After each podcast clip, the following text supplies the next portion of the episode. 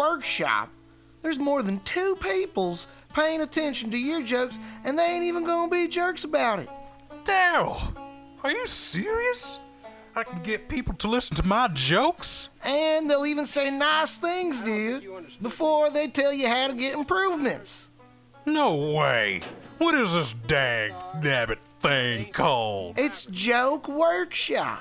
Joke Workshop? Yep, every Monday, 6 to 8 p.m. on the Mutant Radius. So you're saying I could tell my jokes every Monday from 6 to 8?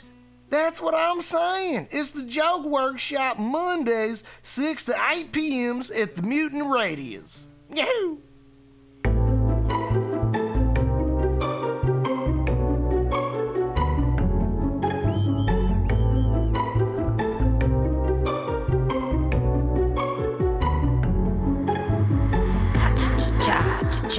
Cha ha cha cha cha ha cha cha. It's Wednesday, everybody. It's high noon. High noon. It's time for the AltaCast here on MutinyRadio.fm. I'm your host Pam Benjamin, and I am joined today by Steve Poggi, comedian Steve Poggi, and Latoya, the sheriff of Tr- Truth Win. Uh, she is of her own volition and wording CPT, colored people time for her. This is not me saying it, it's Latoya. She'll be here in five minutes. And uh, Steve Poggi is getting himself a bucha. It's kombucha for all you people that don't know what that's about because he is a new sober. It's Poggi who enjoys the bucha. So he'll be back in a second. Hey, this show, the AltaCast, is brought to you by the amazing people at Alta California Botanicals. Go visit them at tryalta.com and check out all of their amazing medical tinctures to help you with everything. In fact, C, uh, CBD, CBN is back. Actually, we're going to be bottling CBN today, which is the nighttime formula. It makes you fall asleep. Weed makes you fall asleep. It sure does. It's a cannabinoid called CBN. Also, he's going to be rolling out very soon a CBDA, which is supposedly has weight loss properties. So, cannabis can help you sleep. Cannabis can help you not eat. Cannabis can help you eat. Oh boy, so many wonderful things brought to you by Alta California Botanicals, namely one of them being the Radio Comedy Festival 2016. Thank you so much for being one of our main sponsors, Alta California Botanicals.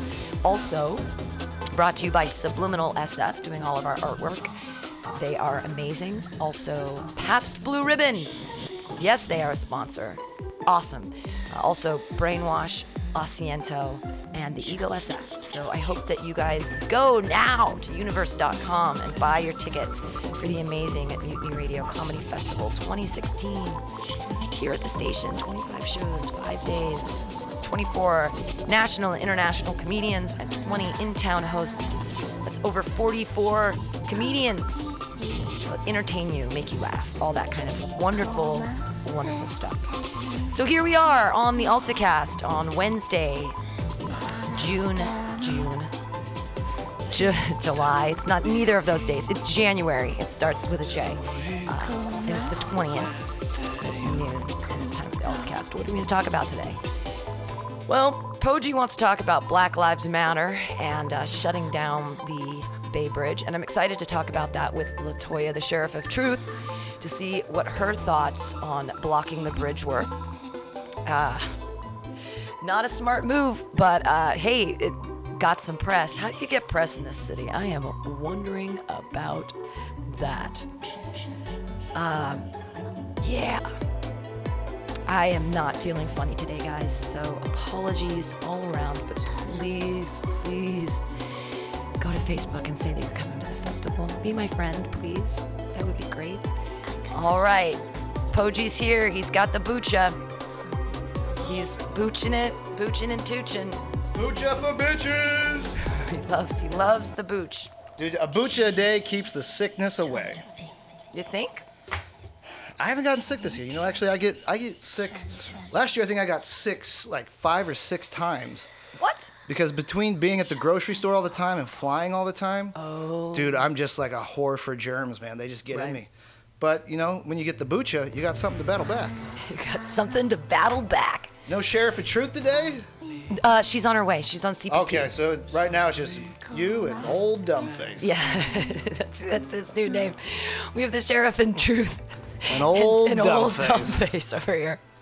I don't have a nickname. If you guys want to give me a nickname, you can give us a call at 415-550-0511.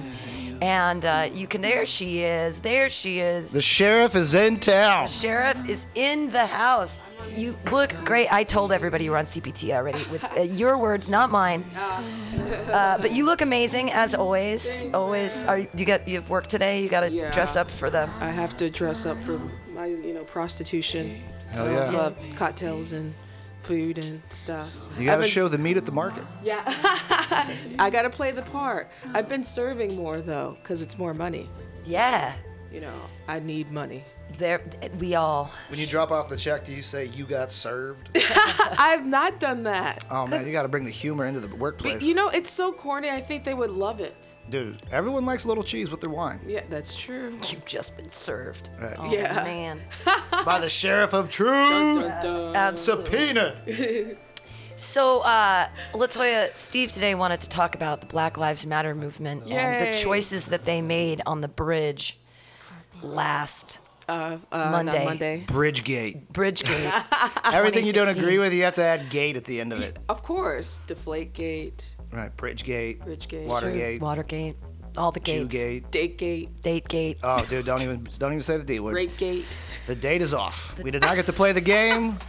We got That wall has crumbled. we we got a text. Um, Jonathan got a text from Poggi, and it said, "The date is off. You can have the date." And Jonathan's like, "Does that mean I'm going on the date with Steve Poggi?" No, I'm no, like, the game, No, the you idiot. The game is yours. You can you can dress up like a sea captain, I and we can go. play. Yeah. We can go to Point Reyes, and we can uh, we can play reindeer games. It'll be fun. And he was like, uh, "I'm like, honey, you don't have to do anything. The game's already made. Right. All you got to do is print them out, crumple them up, and put them in a bag. That's all you gotta do. You should put it online. Fuck those assholes. They don't get this game. You don't get the game. game is only for special people. Oh, thanks. Bethel.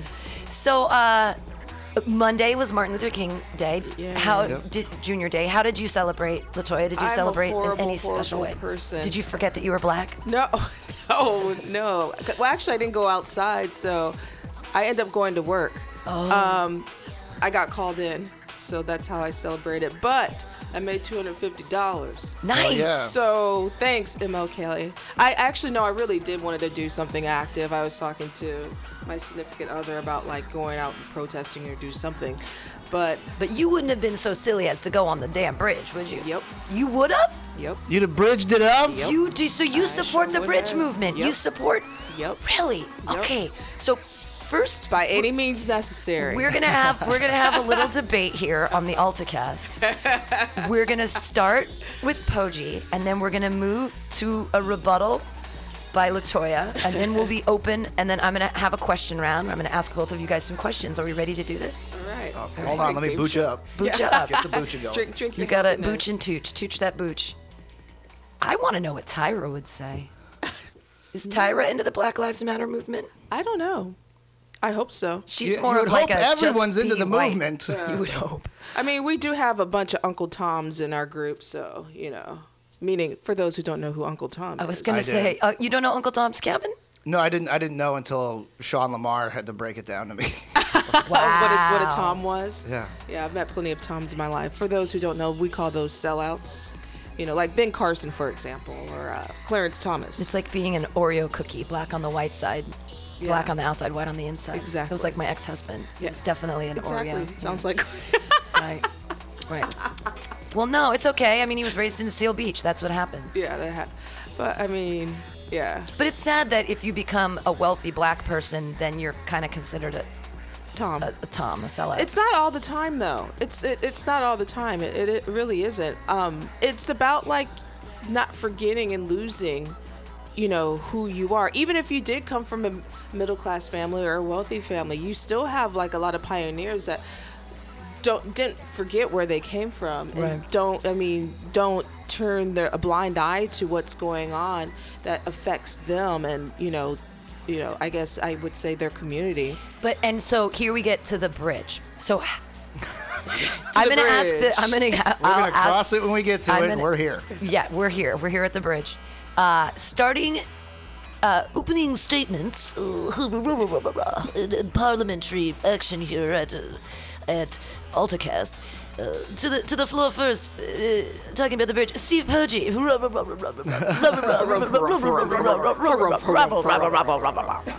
Steve Poggi.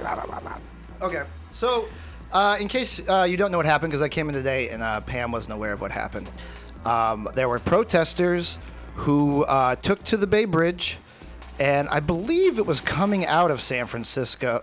Or no, no, it was going into San Francisco. And uh, it was about just before like traditional rush hour. Um, the, the these people, uh, protesters, they got uh, their cars, they lined them up, and they blocked all the lanes of traffic except for the shoulders. And then they ran a chain from one end of the uh, guardrail through their cars, wrapped around individuals spaced in between the cars, all the way across.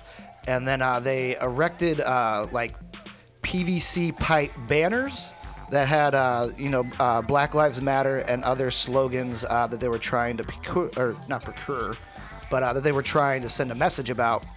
And then uh, they set up uh, what appeared to be like a wooden bookcase Oh, with like some boards that had uh, names of people uh, who uh, they strongly believe have been victims of police brutality and injustice and were killed. Uh, which is weird because I think they had like four or five names on there. Uh, I, I, I might not have this all correct, but I only recognized one of the names in one of the cases. The other ones I wasn't familiar with. Uh, then they put that out, and then I don't think they had like a megaphone or anything, but for the most part, the people chained stood with their uh, their arm up, their fist up, and then uh, CHP came, and uh, they cut the chains. They arrested everybody, impounded everyone's cars, and in total, I think originally it was reported that 45 people were arrested, but that number has been reduced to now 25 people that were Twen- arrested. yeah, 24 now. They're saying 24 people were arrested. Yeah. And uh, so that's uh, that was uh, the protest that these specific people did. There were a whole bunch of other protests taking part in the city and uh, marches and everything, but this was uh, the one that I disagree strongly with the most. Uh, and here's here's my theory on it. Uh, it's I feel it was a very short-sighted protest because what you do is by shutting down the highway and everything like that, uh, you create aggravation for people and you bring attention upon your protest. Okay. Um, so you you had the news aspect on it. It made like the breaking news, like cut into channels, breaking news. But then at the same time, the media isn't going to just let black people disrupt a bunch of things. So they're going to go out into this traffic jam and find black people who are upset at being stuck in the traffic jam and interview them. So that way, that was like the first kind of slight thing was you saw other black people being like, I got to get to work. My kids are home alone. What the fuck is happening here? Why is this going on? This ain't right. So then you had them play that angle.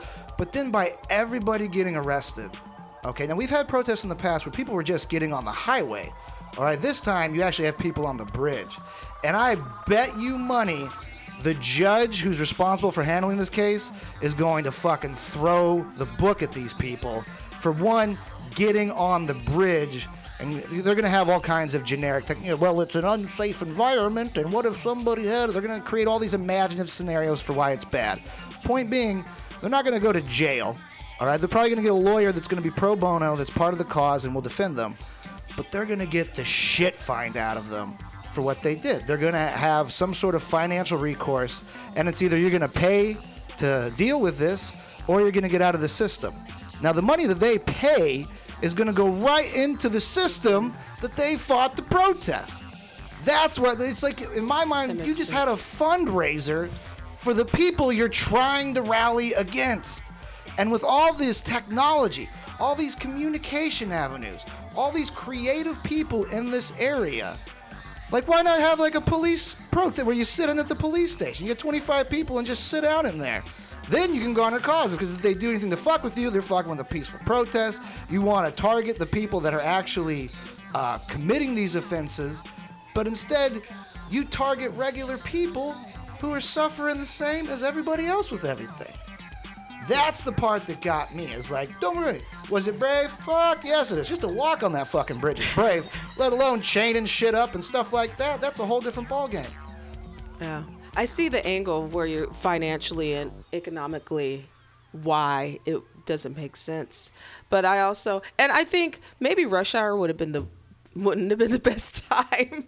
I would 3:30 I would have said three thirty or let's do the okay, it's lunchtime, one o'clock, yeah. But I mean, I think it with the movement, it's by any means necessary, and to also get the attention across, which it has. I also believe, you know, because it it, it does, it just takes me back to what they were doing in the 60s, and you know, this is not something new that they did. Unfortunately, you are going to run into parts of like you know people do have to go places. People you know i probably have been one of those people but then again i would have been like you know what? I'm going to join them because that's just what i i mean I, I see the big picture of things. I see you know of course I have to get to my job, or of course, well, I don't have any kids. I gotta get to my imaginary kids. Um, but also, those kids, especially if they are of color, if they're black or brown, my kids might end up getting shot because of what, why these people are protesting, because of the police brutality and what is going on. So it kind of it, it has that kind of triangular triangular spectrum to, you know, So you think, to Latoya, that the that the the press that was garnered is a positive thing, no matter what. I think it's a positive and a negative because the media, mm, they're some tricky bastards. Oh, man. they're very tricky because on one hand, yes, you are getting the publicity.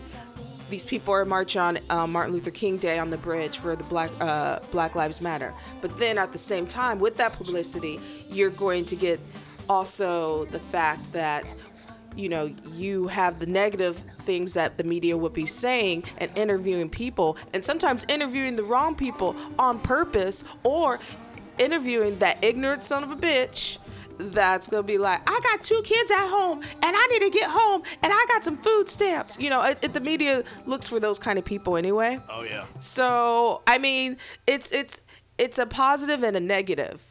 Um, I see it more as a positive, and these th- these things are to keep going on. I do agree that we should be protesting more at the police stations, though.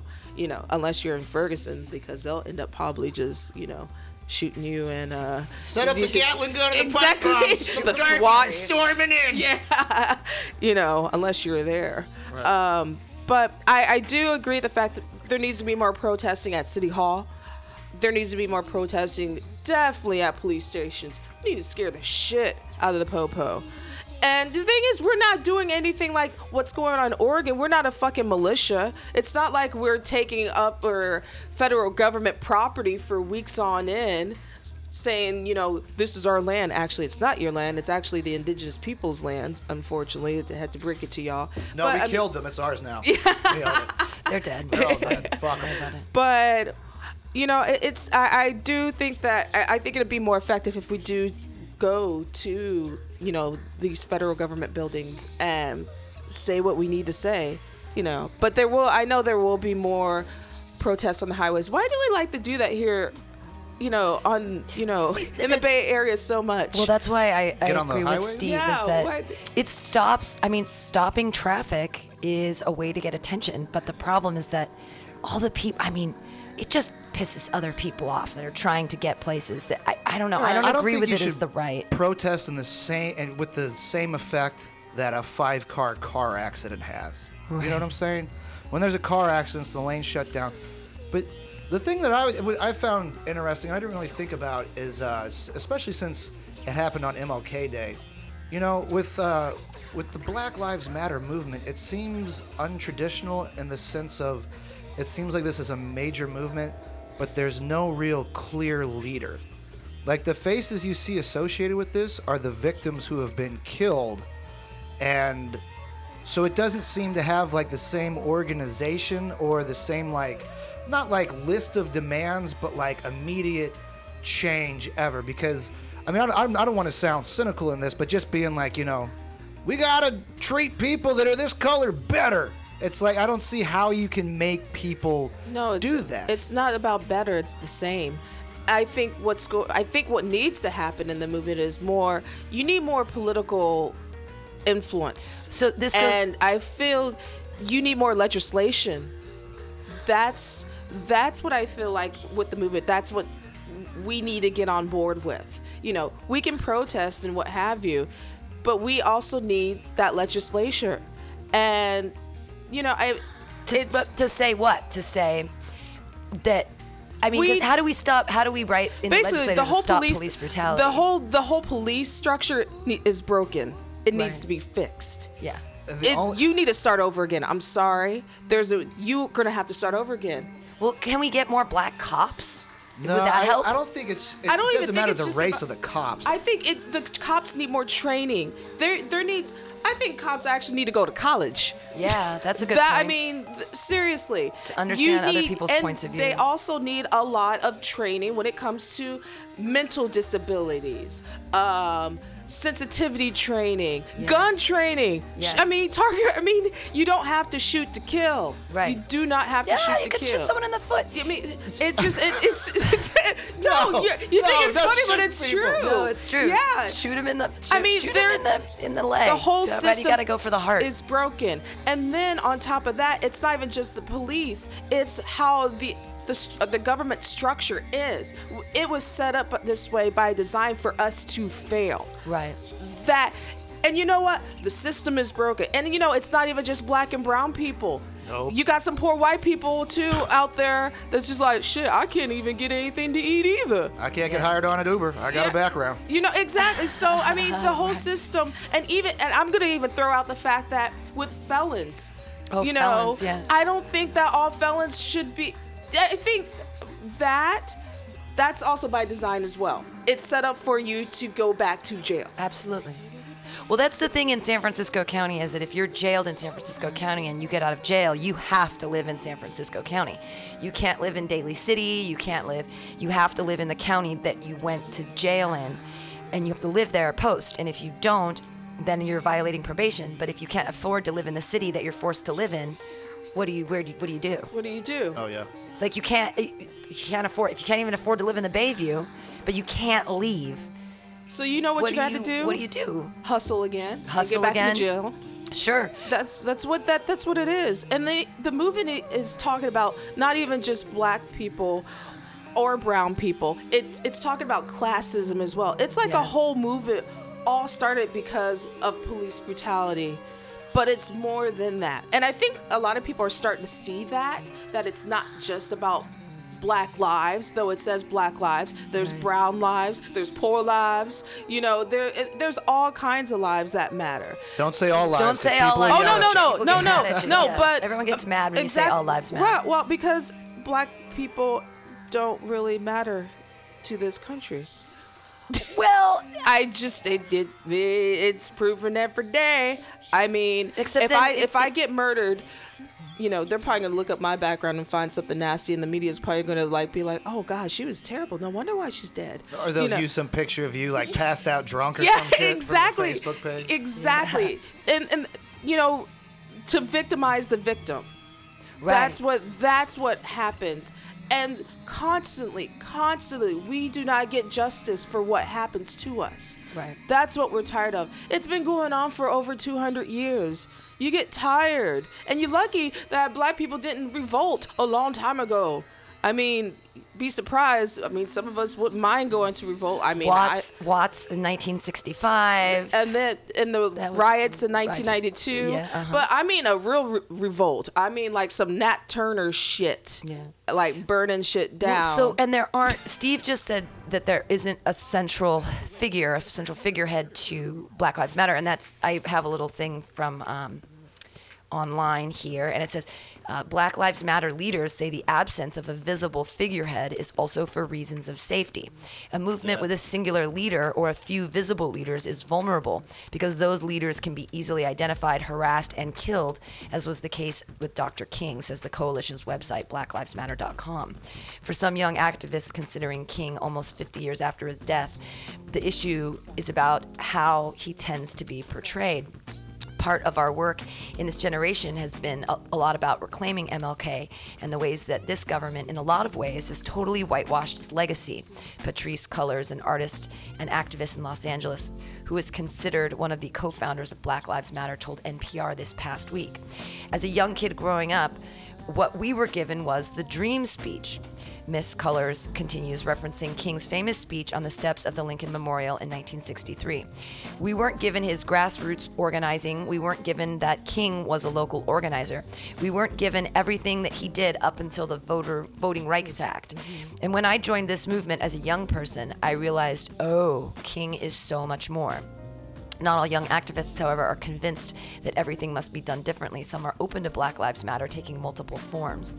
I think uh, where we are at is that we are open to myriad of strategies and myriad of tactics. Opal Tometi, a co-founder of Black Lives Matter, told The Atlantic last year.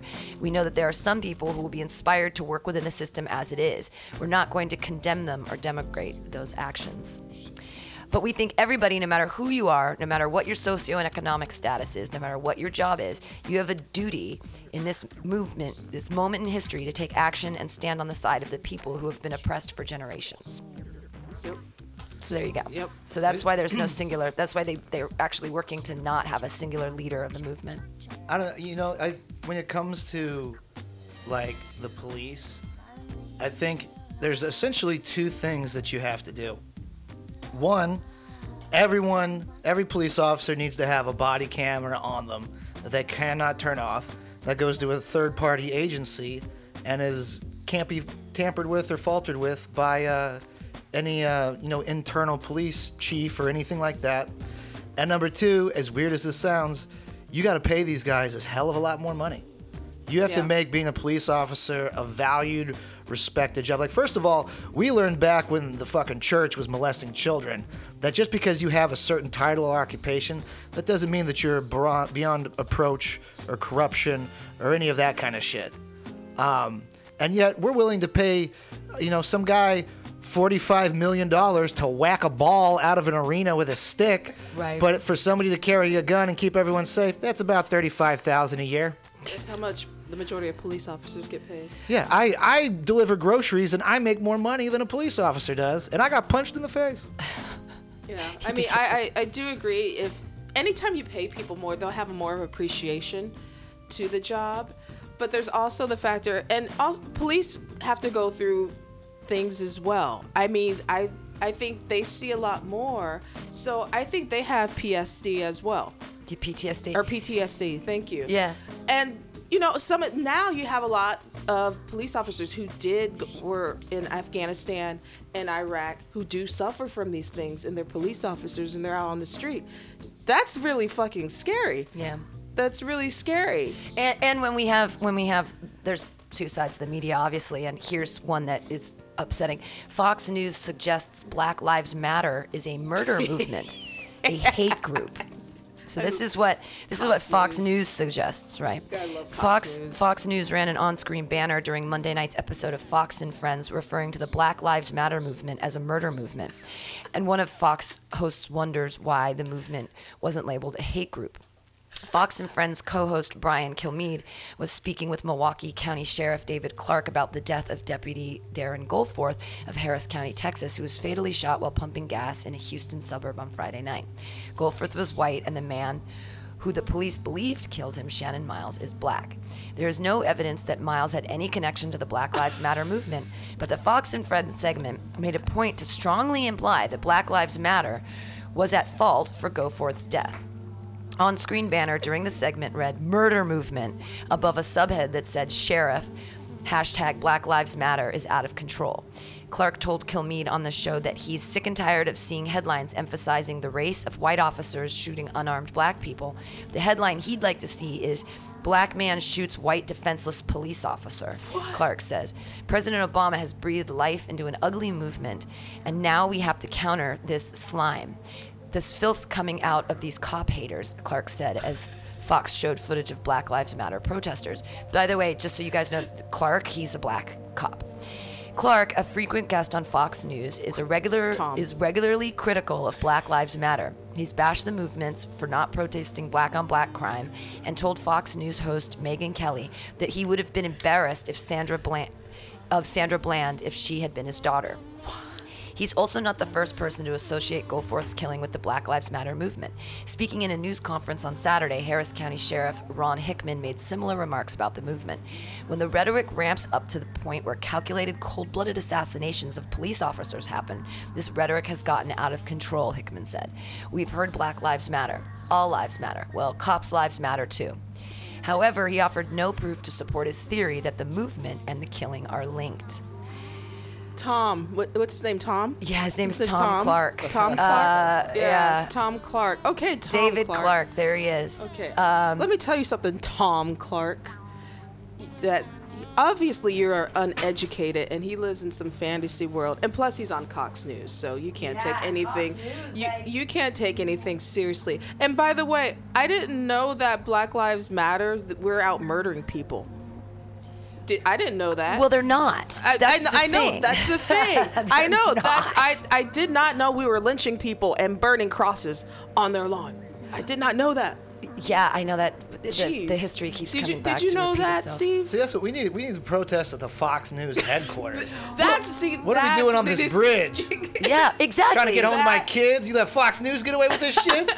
Now that is something that needs to happen. Like if you want to protest someplace, you need to go to Cox News. I mean, seriously, that that place needs. To, you need to burn that mother Well, down. we're gonna listen. We're gonna get enraged here and listen to this Oh. Cox News thing. Um, God. you guys are listening to the AltaCast here spreading on hate. Mutiny Radio. I just want to see what. Make sure what you all take some 100 percent all organic tinctures before you load into this. And, before uh, you, yeah, you're gonna need it. before you jump on in. We're gonna make sure they don't make us listen to a commercial first. Uh, but you guys are listening to the AltaCast here on MutinyRadio.fm. I am joined by comedian Steve Poggi. old dumb face. old dumb face and uh, and Latoya, the sheriff of Truth Win, and uh, we are going to hear this just horrific uh, what they're saying. We're gonna leave microphones up so you guys can Three yell. police officers Tucker shot and killed this year alone. The latest Texas deputy Darren Goforth shot in the head simply for wearing his uniform. He was assassinated. He left behind a wife and two young kids, and his colleagues are fed up. We've heard Black Lives Matter, all lives matter. Well, cops' lives matter too. So why don't we just drop the qualifier and just say lives matter and take that to the bank? Well, no one's listening, sadly, Sheriff. Uh, now, to discuss this is Sheriff David Clarke uh, of Milwaukee County, uh, Wisconsin. Sheriff, we just discussed this uh, a week ago face to face. It happened again. Can you give us an idea what that does for law enforcement when you see this assassination take place? So, and underneath it, it says murder movement, sheriff, Black Lives Matter is out of control. And here comes a black man to say, Tom. Tom.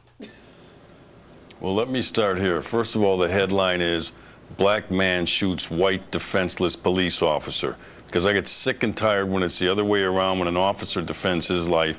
They always point out that it's a white officer shooting an unarmed black suspect. I thought I had seen the worst when officers Liu and Ramos, NYPD's finest, were gunned down sitting, simply sitting in their cruiser, and now we have this. Look, President Obama has breathed life into this ugly movement. And it is time now for good law abiding Americans to rise up like they did in Houston around that Chevron station an outpouring, but it can't just be symbolic.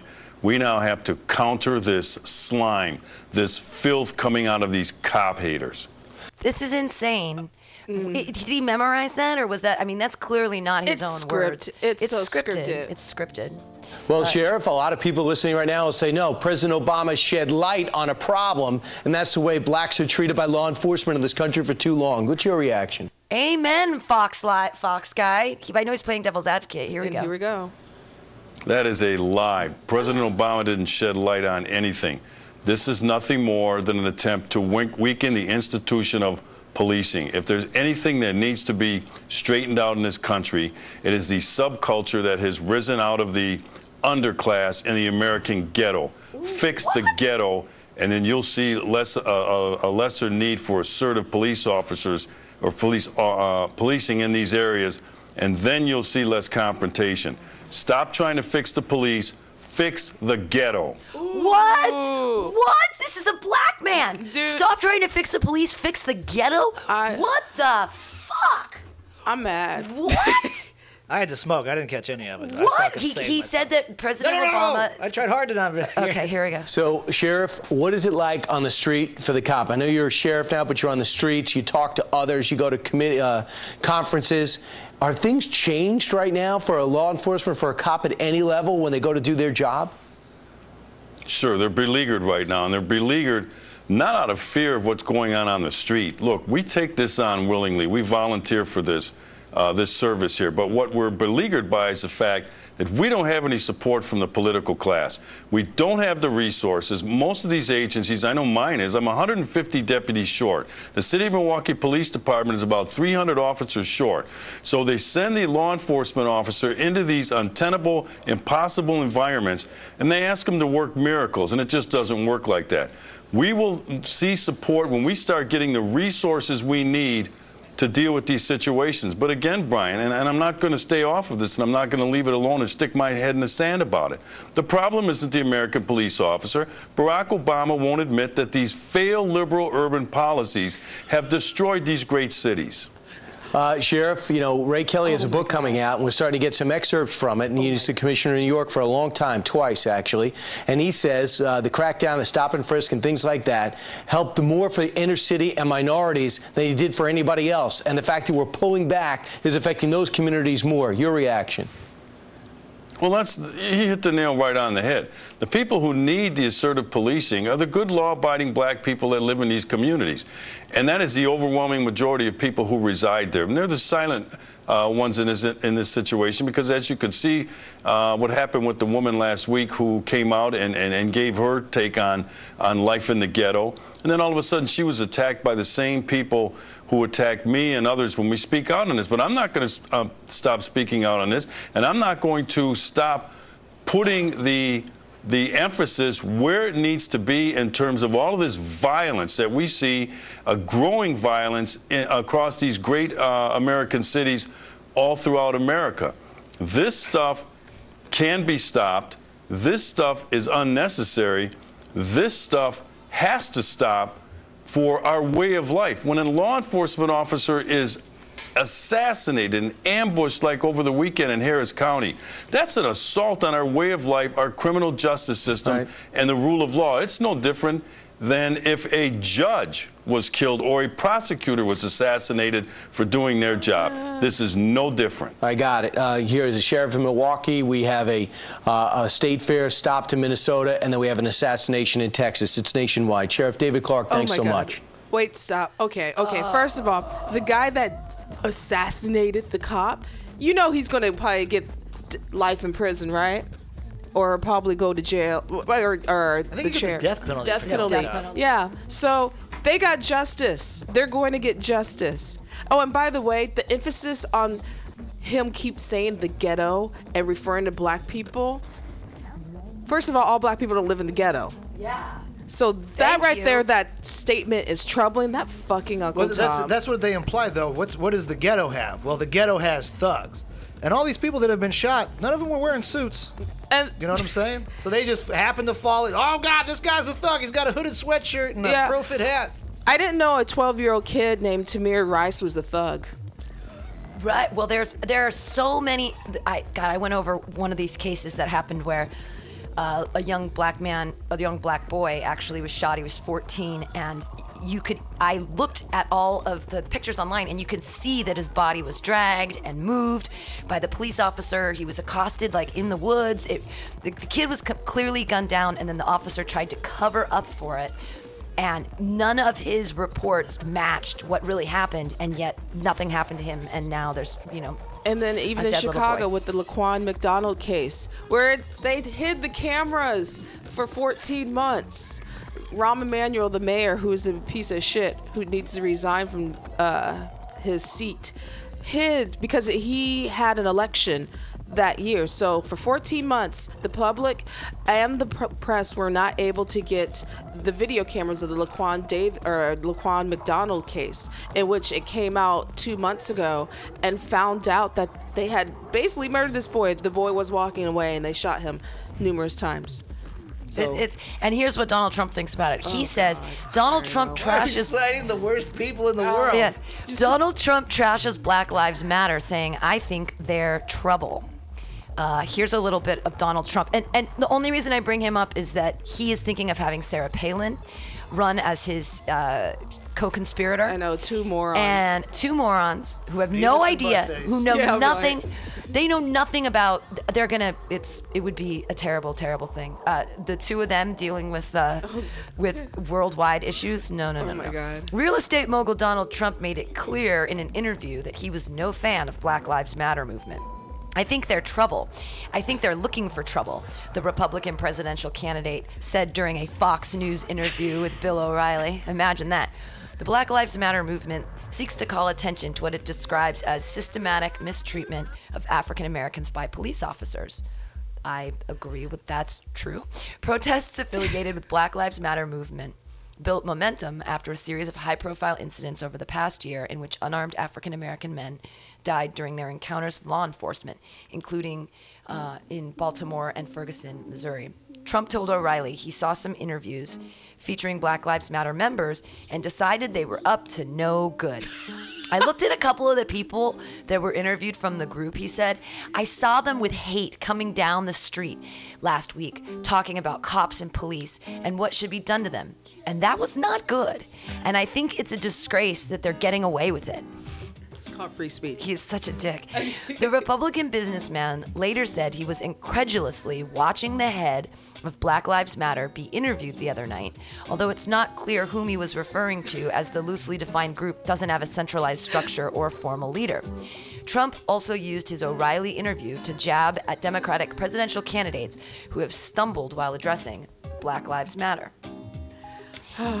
Says the man who wants to stop Muslims from entering the country and kind of put them in concentration camps. Yeah, yeah. Oh, and by the way, Mexicans are rapists. Mexicans are rapists, absolutely. Senator Bernie Sanders, independent Vermont, had a campaign event upstaged by its protesters, while former Secretary of State Hillary Clinton and former Governor Martin O'Malley of Maryland were both criticized for saying all lives matter, a phrase some people feel minimizes the Black Lives Matter message. O'Malley subsequently apologized, causing Trump to label him a disgusting little weak, pathetic baby in an interview last month. I think it's disgraceful the way they're being catered to by the Democrats, Trump told O'Reilly, and it's going to end up kicking them you know where. I don't think it's going to end up good. The fact is, all lives matter. That includes black, it includes white, and it includes everybody else. And he added, and we have people, Democrats, that are afraid to even say that. They're apologizing because they say white lives matter and all lives matter. These are people that are unfit to run for office, in my opinion. O'Reilly also played for Trump a part of a recent interview in which former Secretary of State Colin Powell, a prominent African American Republican leader and former military general, defended Black Lives Matter. But Trump dismisses Powell's comments. He's wrong, Trump said. He's totally wrong. It's all lives matter, and it should be the theme of this country, frankly, or one of the themes. So obviously he's catering to someone. I don't know who he's catering to. You know what this is? God, if I was born like say 50 or 60 years ago, it's just history repeating itself all over again because those same people that are saying this BS now are the same people that were are not the same people, but, but their relatives are the same people that were saying the same thing about the uh, civil rights movement, Right. and and uh, the the uh, Latino movement and the women's mo- movement and the Black Power movement and so on and so on. These are the, it's just history repeating itself. I mean, these people make me upset because they sound so ignorant, and the things that come out of their mouth when they talk about other people who are not white straight males is hate. Right, That's and- just the irony And, of and it. here, here's here's more hate from Donald Trump. Oh Donald Trump, my fans were right to beat up a black protester. My fans were Oh, right to, to beat beat up, up. a black protester. Yeah, I heard What? about that one. That What? happened in, uh, I think it was in Alabama or Mississippi, where there was a Yeah, black. Birmingham, Alabama. Fans tried to get an autograph after Republican presidential candidate Donald Trump spoke during a campaign stop on Saturday in Birmingham, Alabama. Uh, after his supporters beat up a Black Lives Matter protester on video, Donald Trump suggests they may have done the right thing. That's violence. The protester, a black man, reportedly started chanting Black Lives Matter at a rally in Birmingham, Alabama. In a video captured by CNN reporter Jeremy Diamond, rally attendees swarm around the man, kicking him and punching him as he curls up on the ground. oh, and just last week he got rid of a Muslim woman that was in his audience. We just told her to leave. Yeah, he told her to leave. Yeah. You, you're fired. You. Get the fuck out of here. You're Muslim. You, You got a comb for my hair, then fuck you. Trump, Trump was asked to weigh in on his supporters' action on Fox and Friends. Uh, maybe he should have been roughed up, he said. It was disgusting what he was doing. The Republican frontrunner compared what happened at his rally to Black Lives Matter protest at Bernie Sanders' event, which prompted Democratic candidate to release a detailed race, racial justice plan. That's nice, detailed racial justice plan. This is not the way Bernie Sanders handled this his problem, I will tell you, but I have a lot of fans that said they were not happy about it. And this was a very obnoxious guy, a troublemaker looking for trouble. He gave a similarly winking response when his supporters have turned violent in the past. Two men in Boston said they ambushed and brutally beat a homeless Latino man because they were inspired by Trump, who later explained his supporters are very passionate and love this country. Yeah, that's the voice of money right there. That- the voice of money wants to. He, it's a character. He's playing into what he wants. All these old time farmers sitting on the porch, drinking lemonade, rocking in the rocking chair, because those are the guys that are going to show up to vote. Yeah. That's that's these old people have nothing better to do than to get programmed by Fox News and then fucking head out there. I, I think I think though also I- you you know you have the younger generation the millennials, because the, the Black Lives Matter uh, Matter movement started with millennials, and I feel like they're going to come out strong again just like you know the in 2008 I don't think it's true. I think everybody is lazy and doesn't really care, and they love that Donald Trump is around here causing all this mayhem, and that we are just going down the tubes as a country. We've known it for a while, and now it's just the way it is. We're stupid. We as a nation are uneducated. yep And even people that are educated are still stupid. I have taught in college and I have met college students who can't write a five paragraph essay. We've dumbed down our entire population, turning them into just mindless consumers. And that's what you get when you don't have any critical thought. You get Donald Trump telling you things and everybody believes him. Reports of Trump supporters launching violent and racist attacks have become fairly commonplace. Another recent rally took a dark turn when attendees shoved and spat on immigration advocates. By the way, that's an assault. Yeah The following week, Trump supporters were filmed dragging and kicking an immigration activist while others yelled, USA! USA! After a slew of these highly publicized incidents, Trump's campaign began corralling media this week and refusing to allow reporters into the crowd at rallies. yeah he, he's a the good old boys like him they like them some Trump It's just this is really scary though. This, he could really be elected as our president. Oh. Well, the, the thing that's scary about this and the why we feel like this whole country is going down the tubes is because we keep having these major critical problems come up, but they never get solved. Yeah. They just get talked about until, you know, some NFL player finger bangs a sorority girl in the bathroom. That's then oh my That's god. news. And then, That's then you, news. it's it's almost like this revolving carousel of like, well now the women's rights activists, women, blah, blah, blah. and then you know some guy, gay guy gets beat up at 7-Eleven. What's gay? It's just this all this sensationalism, It's too and much. nothing gets fucking fixed. nothing gets done we And then we turn on each other. The amount of hate that I've gotten when I support all of this shit is fucking crazy now. Well, it's just, yeah, I'm a white dude and I got a big fat wiener and I'm straight. but at the same time, I'm second generation Italian, all right? Like, I, I, I was, my dad brought me over here. I missed all of this shit, right? I still believe in everyone's right to peace, unity, and everything and else. justice for all And at the end of the day, the best day in America was September 12th, 2001. When that's everyone the got only together. time we were fucking one people. damn Unless you were Arab. Then we fucking hated your ass. But We got close. We got close. That's as close as we've ever come to And, unity. and then we and then we ate up all of that goodwill in the nation by being dicks. oh, it lasted a week. Everybody bought a little flag. They stuck them on their cars. Then it was fucking okay. I didn't buy a flag yeah. because I didn't. li- I, I'm part Middle Eastern, so uh, yeah. I, But what's what's the solution? That's what you don't hear people talk. There about. is. They're trying to point it's out just what the talk, problem talk, is. talk. Yeah, It, it's just talk, talk, talk, and like you said, there's no solution. And I, I feel like there's so many things that people we've talked about within the 2015 with, you know, minimum wage, with abortion, with the Black Lives uh, Matter movement, with uh, uh, women getting paid right. I mean, but you know what? Guess what we found? There's been no solution. Yeah, there, there's there's no solution. There's no change. It's just mounting, mounting anger. Yeah. And in my opinion, it's going to end up to a big explosion. There's going to be an almost like another like fucking civil war or a race Yeah, war. And gonna- then once there's a bunch of dead people, we're going to be like, well, we got really carried away. We should have just, you know, sat down and talked about the problem. now we've got trenches full of dead bodies. Well, if there was another civil war, I think the South would definitely lose. And it would, it, it- and you know what? It wouldn't be just people from the South that will thinking that, you know. I think people from Idaho and Utah would fight for the South too. Th- This is I'm trying to move to Australia. To be I, I know. I'm I- gonna I get give out of this country. I'm ready to leave. Uh, this is a terrible thing. This is Joe the plumber. oh God, no! I, It's I don't not give a about. fuck what a plumber's got to say. He's not even really a except that- plumber. right? Good. Fuck him twice. It, it's not about right and left. It's about right and wrong. And this is a whole article called "Black Lives Don't Matter."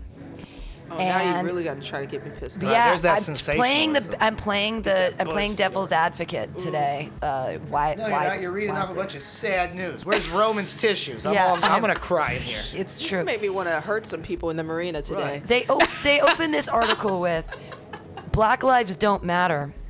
At least they certainly don't matter to black race hustlers. What is a black Why was race it like hustler? race hustler? What does that even mean? Does he Yeah, know black y'all people? want a little color on your skin? Come on down. Come on down. What do you feel about this? Huh? You want to wear this hat? What is this coon talking yeah, about? it says there are there are ongoing demonstrations at Smith College in Massachusetts by people who are all worked up about the deaths of Michael Brown, Trayvon Martin, and Eric Garner at the hands of white cops, or in the case of Martin, white Hispanic neighborhood watch volunteers. Black Lives Matter is the latest little snippet that's being shouted at demonstrations, and along with the "Hands Up, Don't Shoot" screed, that one is a lie too. This is crazy stuff. That this all at Smith College, one of the revered Ivy League Seven Sisters, the college president sent out a campus-wide email uh, that she thought was showing solidarity with the demonstrators. The subject line of her email read, "All lives matter." She was quickly schooled by demonstrators and forced to apologize. Yep, got that? It's all about being black. Nothing else matters. This is crazy. President Kathleen McCartney sent an email to students, faculty, and staff that gave a list of steps to be taken on campus to help heal those in pain and work for equity and justice following the grand jury decisions in the Michael Brown and Eric Garner cases. Ms. McCartney's email was reportedly titled All Lives Matter. Later Friday, Ms. McCartney sent a second email expressing regret that she was unaware the phrase All Lives Matter is being used on social media as a counter argument to the Black Lives Matter movement, the Gazette reported. She said numerous students contacted her to complain about the email. It minimizes the anti blackness of this current situation. Yes, all lives matter.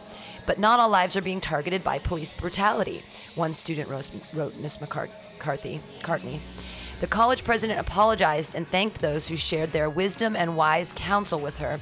The Gazette reported on Monday Ms. McCartney held a vigil attended by 130 people. We would also like to question the president since she seems to think that all lives matter. She must be pro life. Oh, This is this is- is what is- this what is is my dad would that? love my dad would love this. This Joe the plumber. With respect to the hypocrisy of the demonstrators, Michael Brown, a thug, gangbanger wannabe, was killed after AKA robbing a store, assaulting the store owner, assaulting the so- store, store owner, and assaulting a police officer on August 9th. That never happened.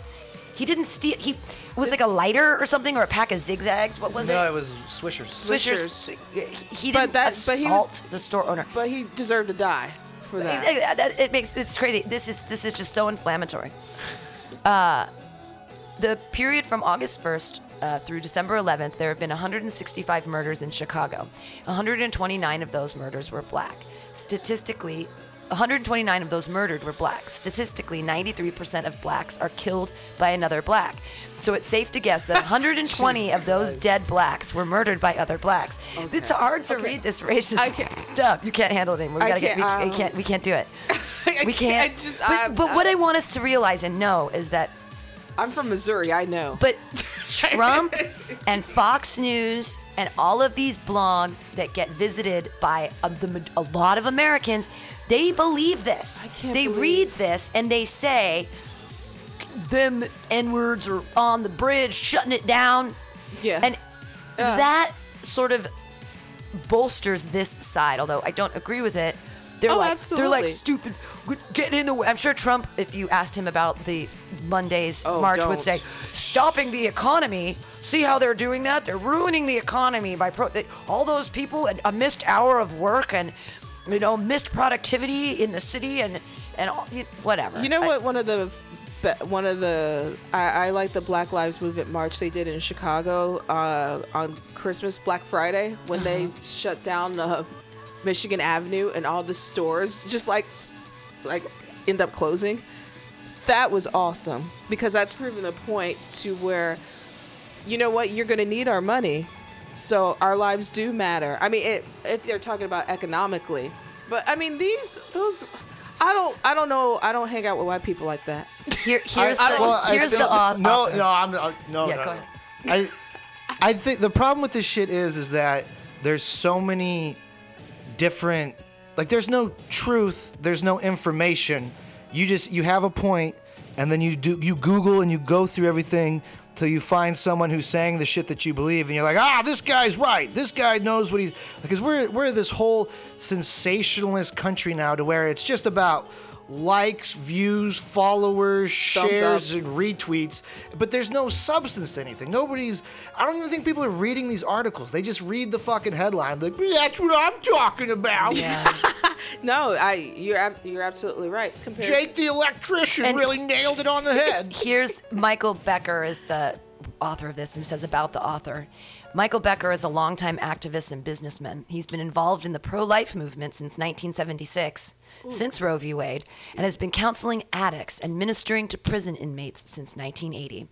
Becker is a curmudgeon. He has decades of experience as an operations executive in turnaround situations and in mortgage banking. He lives in Phoenix. Scumbag Yeah, fucking he's, body. well, he's my dad. He lives in Phoenix and is almost always armed. Oh, they got to throw that in there because that means he's tough as shit. He's always Exactly. got his But he fucking loves God. gun. You stay off my goddamn property, or I'll fucking put a fucking hole in your fucking head. I God mean, damn it. It it's just the concept that Black lives don't matter showed up on an internet search. See that? Sure. Uh, The- the People people want that fucking crazy. it- It's like whenever you, you like back in the day when you drive across the country and they'd be like, "Oh man, we got the biggest collection of rubber bands you've ever fucking seen." Nobody gives a shit about that. But when there's nothing going on, you're like, "I want to see some rubber bands." Well, how many do you got in there? That, that's it's all this like sideshow, freak show. and it's sad because it's like you know you were raised like not to believe everything that you see on TV. Now it's like when you go online, people believe everything that they read online. Oh man, between Photoshop and all these bullshit articles. Right. It's just like, didn't your mama tell you not to believe everything that you see? Obviously not. I mean, you got grown ass, old ass people that believe everything that they see online and they take it and they go with it. And it's just like, really? Here's what the Catholics have to say. black pro-lifers. If black lives matter, why don't they protest abortion? Uh, I, that's the other thing is issue exchanging. Well, oh, you, Black Lives Matter, but what about the polar bears? They're fucking lives don't. You know how many polar bears get killed? It's just. That's our fault. Black Lives Matter because of abortion. We did it's, it. It's like a bad relationship where you're like, dude, you ate all the fucking cheesecake. You said you were gonna save me a slice. Well, you used all the toilet paper. Well, your mom's a bitch. Like it's just like this constant issue exchanging where nothing ever gets done, nothing gets solved. Oh, you think Black Lives Matter? Well, Flint, Michigan's ain't got no water. this is What the yeah. fuck are you talking about? And it's it, it's that this is Catholics too. It's very funny. The advertisement on the side says, yeah, what do the kid fuckers have to say? Let's Yeah. get their Oh, opinion. yeah. "Be gone, Satan! Tell Fox News to cancel Lucifer." I guess there's a show called Lucifer now on Fox, and Yeah, there is. and they don't like it. For each and every um, each and every life matters, but as the media cry Black Lives Matter, they conveniently forget the millions of black babies destroyed in abortion. I killed one, so there. I've Right. killed a half black baby. Dude, get out a blender. Let's make a sign. Let's start grinding them up right here at the station. We'll put them in the Yeah. tank. I'm Put 'em in the tank. see, Have baby- this is. I'm baby sorry, offer. Catholic Church, that I decided to do something right. You know, in other words, not bring my child up into I don't know welfare, being economically poor. Yeah. You know, baby daddy problems if he was even going to stick around. You know, all that fun stuff. You know, it's. And I was raised Catholic. I'm like, ugh. I just don't understand when they They want you If- to if you- bend to their will. But if you if you don't Well, they bend in if other you don't ways. have an abortion, they're being forced to have a baby that you don't want and that maybe you can't economically handle or emotionally. If I would have had either of my two babies that I don't have, thank God, um, I would be a completely different person, and I would probably be very angry at both babies. I'd be mad at the one that I didn't have when I was 20 because I'd be like, oh, mommy could have been something. She could have gone to graduate school. She could have done all these things, but you came along. And that's got to be a terrible thing to put on a kid. So I had an abortion when I was 20 because I didn't want to be like, mommy never graduated from college and now she's fat and nobody loves her because of you.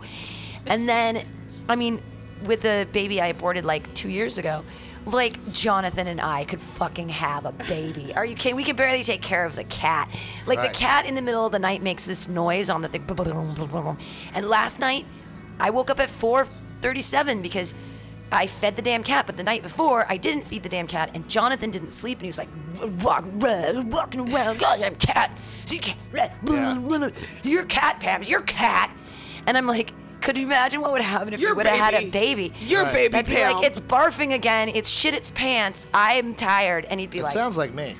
I, think I think I'm the child you guys never never had. You, barfing you take care of me more than fucking anybody else does. Let's, let's see how let's see how far we can get through this. Uh, the phrase "Black Lives Matter" surfaced in the news and on social media after a grand jury decision not to indict police officer Darren Wilson for the murder of 18-year-old Michael Brown. The mantra continued after a viral video showed Eric Garner's death after a confrontation with New York police. From the beginning, the media pushed the phrase, while at the same time ignored a CDC report revealing 78% of the babies aborted in New York City in 2011 were black or Hispanic. Here we go. Here we go. Here we go. Here we go. In correspondence with MRC Culture, pro life leaders like Dr. Alveda King responded by claiming if the media really thought that Black Lives Matter, they would be protesting abortion, abortion on demand. Former Representative Allen West called out for hypocrisy of the new leftist progressive soundbite, while the Radiance Foundation's Ryan Bomberger said, How sincere is the mantra that Black Lives Matter if the violent act of abortion and the disproportionate slaughter of unborn minority children is praised as reproductive justice? People ha- are so clueless. So clueless. It's just like it doesn't. Just reading it and listening to it just doesn't make sense. And by the way, the major I mean, they they said the majority of black and Hispanics in New York State. They're just talking about New York City, State, right? New York City. Yeah, it's uh, You're talking about one city, and by the way, the majority of It's a shitty city. seventy-eight percent of the babies aborted in New York City. You should look up how many black abortions or between Hispanic white babies. women, black women, and Latino women. Look at the cute little picture of that little baby. this Could you is- kill that baby? Can't- Fuck yeah, dude, give me a hammer and a nail. I'll take care of his ass in 20 seconds. I wouldn't kill it. I would adopt it. The I'd new put 'em in a can and report. shoot 'em in yeah, the ocean. nobody wants to adopt babies. It, it, uh, who Brad knows? and Angelina do, but they only want out of town. They only want out of town. don't A new report for the Centers of Disease Con- Control confirms that 78% of the abortions done in babies on babies in New York City were done on babies who are black or Hispanic. But you'll be surprised if you see riots in the street or civil rights activists like the NAACP or Jesse Jackson complaining about that in the same way. Uh, condemned shooting of Michael Brown because they're completely different because it's, It's- completely, it's completely different. different. And having an abortion, that's personal anyway. Yeah. That's personal. You're right. It is a fucking. It's I'm, it's my I'm I'm a woman. I should be able to do whatever the fuck I want, but obviously I can't. You yeah. don't want something inside of you? I can't blame you. I don't want one either. It just it does these things do not coincide with each other. This is this is crazy. I don't believe this. I think that they're fucking with the um, with uh, uh, the- the fake statistics. articles. This is this is statistically cannot be correct. In 2012, there were more black babies killed by abortion, 31,328 in New York City than there were born, 24,758. And the black children killed and the black children killed compromised 42.4% of the total number of abortions in the Big Apple, according to a report by the New York City Department of Health and Hygiene. well, New York City is the most expensive city in our country, right? Like, Absolutely. maybe aside from San We're- Francisco. We're, next. Yeah. Yeah, so it's like, well, yeah, you could have this baby if you want to fucking get derailed on everything. Right. Your job's not going to let you go home and have maternity leave or anything else like that. Right. How are you gonna? And if you do have kids already, you know, I mean, how how are you gonna feed the next one? Yeah, you it's know? like kill the baby or kill both of you. and actually, it's not really a baby. It's Right, it's not really fetus. baby. Yeah, you're going to So- scrape out this clump of cells? Or you Yes, thank you. So in New York City, there were 73,815 abortions. I don't believe that. And they say that 31,328 were black babies. So that was 42% of the total abortions. I don't believe that. Um, I, you know, I can't. I mean, 71, 73,000 babies were aborted. I'd say, thank God. Could you imagine if we had 73,000 more people living in New York City? Have abortions, people, or better, better yet, use condoms. I say, let's go even farther back than that. Why don't we have reversible vasectomies for all boys until they're like, once they turn 18, once they turn 21, let's pick an arbitrary number because I'm a fascist, whatever. We're going to pick a number. And at 21, they can take a fucking test if they want to untie their tubes. You know, like go in there, you pinch off the little vas deferens, you do a double ligation on both sides, and no big whoop. Just go back and untie those things. And now you can have the sperm flow again, boys. But we put all of the impetus for birth control primarily on women or say, hey guys, use condoms. But we all know that men don't like to use condoms. So then I they, love condoms. I can't. I'm wearing a condom right now. I love condoms. I put on two sometimes just to make sure I didn't double up. he even masturbated into a condom at his mom's house Right, because during he the cares. holidays, like a gentleman, like a gentleman. like a fucking doctor out there. Well, thank you, Steve Poggi, for using condoms. But But that was that was a big reason why. Uh, uh, I think it's been two and a half or three years since I've had sex, because uh, I didn't want to run the risk of getting somebody pregnant, because I'm in no position to be a father or to take care of myself, or you know, I, I like the same thing. I In struggle other- to take care of the cats, Right. so I'm not gonna go around and you know, Be irresponsible. yeah, fool around with a landmine when I don't know how to disarm one. Right.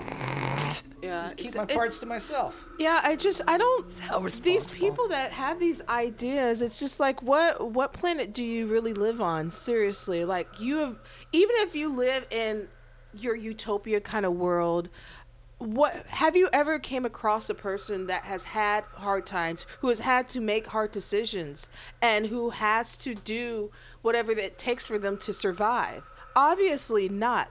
I mean, these people are totally clueless. And then to coincide the Black Lives Movement with abortion. Come on. Dude, what if all those abortions were from one woman? Just, just one fucking vagina champion. I ain't wearing condoms and I ain't keeping the results. Dig it out. She go. She had a pre- plethora of different kind of uh, fetuses. I need a pap slash. Fuck the smear. Pap slash. well, I think that abortion is a it should be a dead issue by now. But um, sh- and I it Someone makes sh- me sad that that it's still being brought to the forefront constantly when it just seems like a no brainer. These to me. all these topics, all these topics that we're we're talking about. Should we all should have had a solution or have some kind of solution already? These are old topics. Yes. Our grandparents were talking about this shit. Our parents were. Our, you know, and so on and so on and so on. We have gotten through hurdles, but why are we? Why is history repeating itself through the same okie dokie bullshit that we know it ain't right? And then you have these right wingers saying that, well, we need to go back to that. Yeah. Well, it's because Bill Cosby raped a bunch of women and he was a nice guy. We didn't see it coming. Bill Cosby is a whole different show. See now, and I still, I still don't have a problem with Bill Cosby. He's a whole different show. I me. honestly feel like people pretend to be dumber than they really are. It's like when if you go out, let's say let's use Kobe Bryant. Okay. Kobe Bryant is a basketball player. Doesn't play anymore, but he did. Uh, very famous, and had sex with lots of women.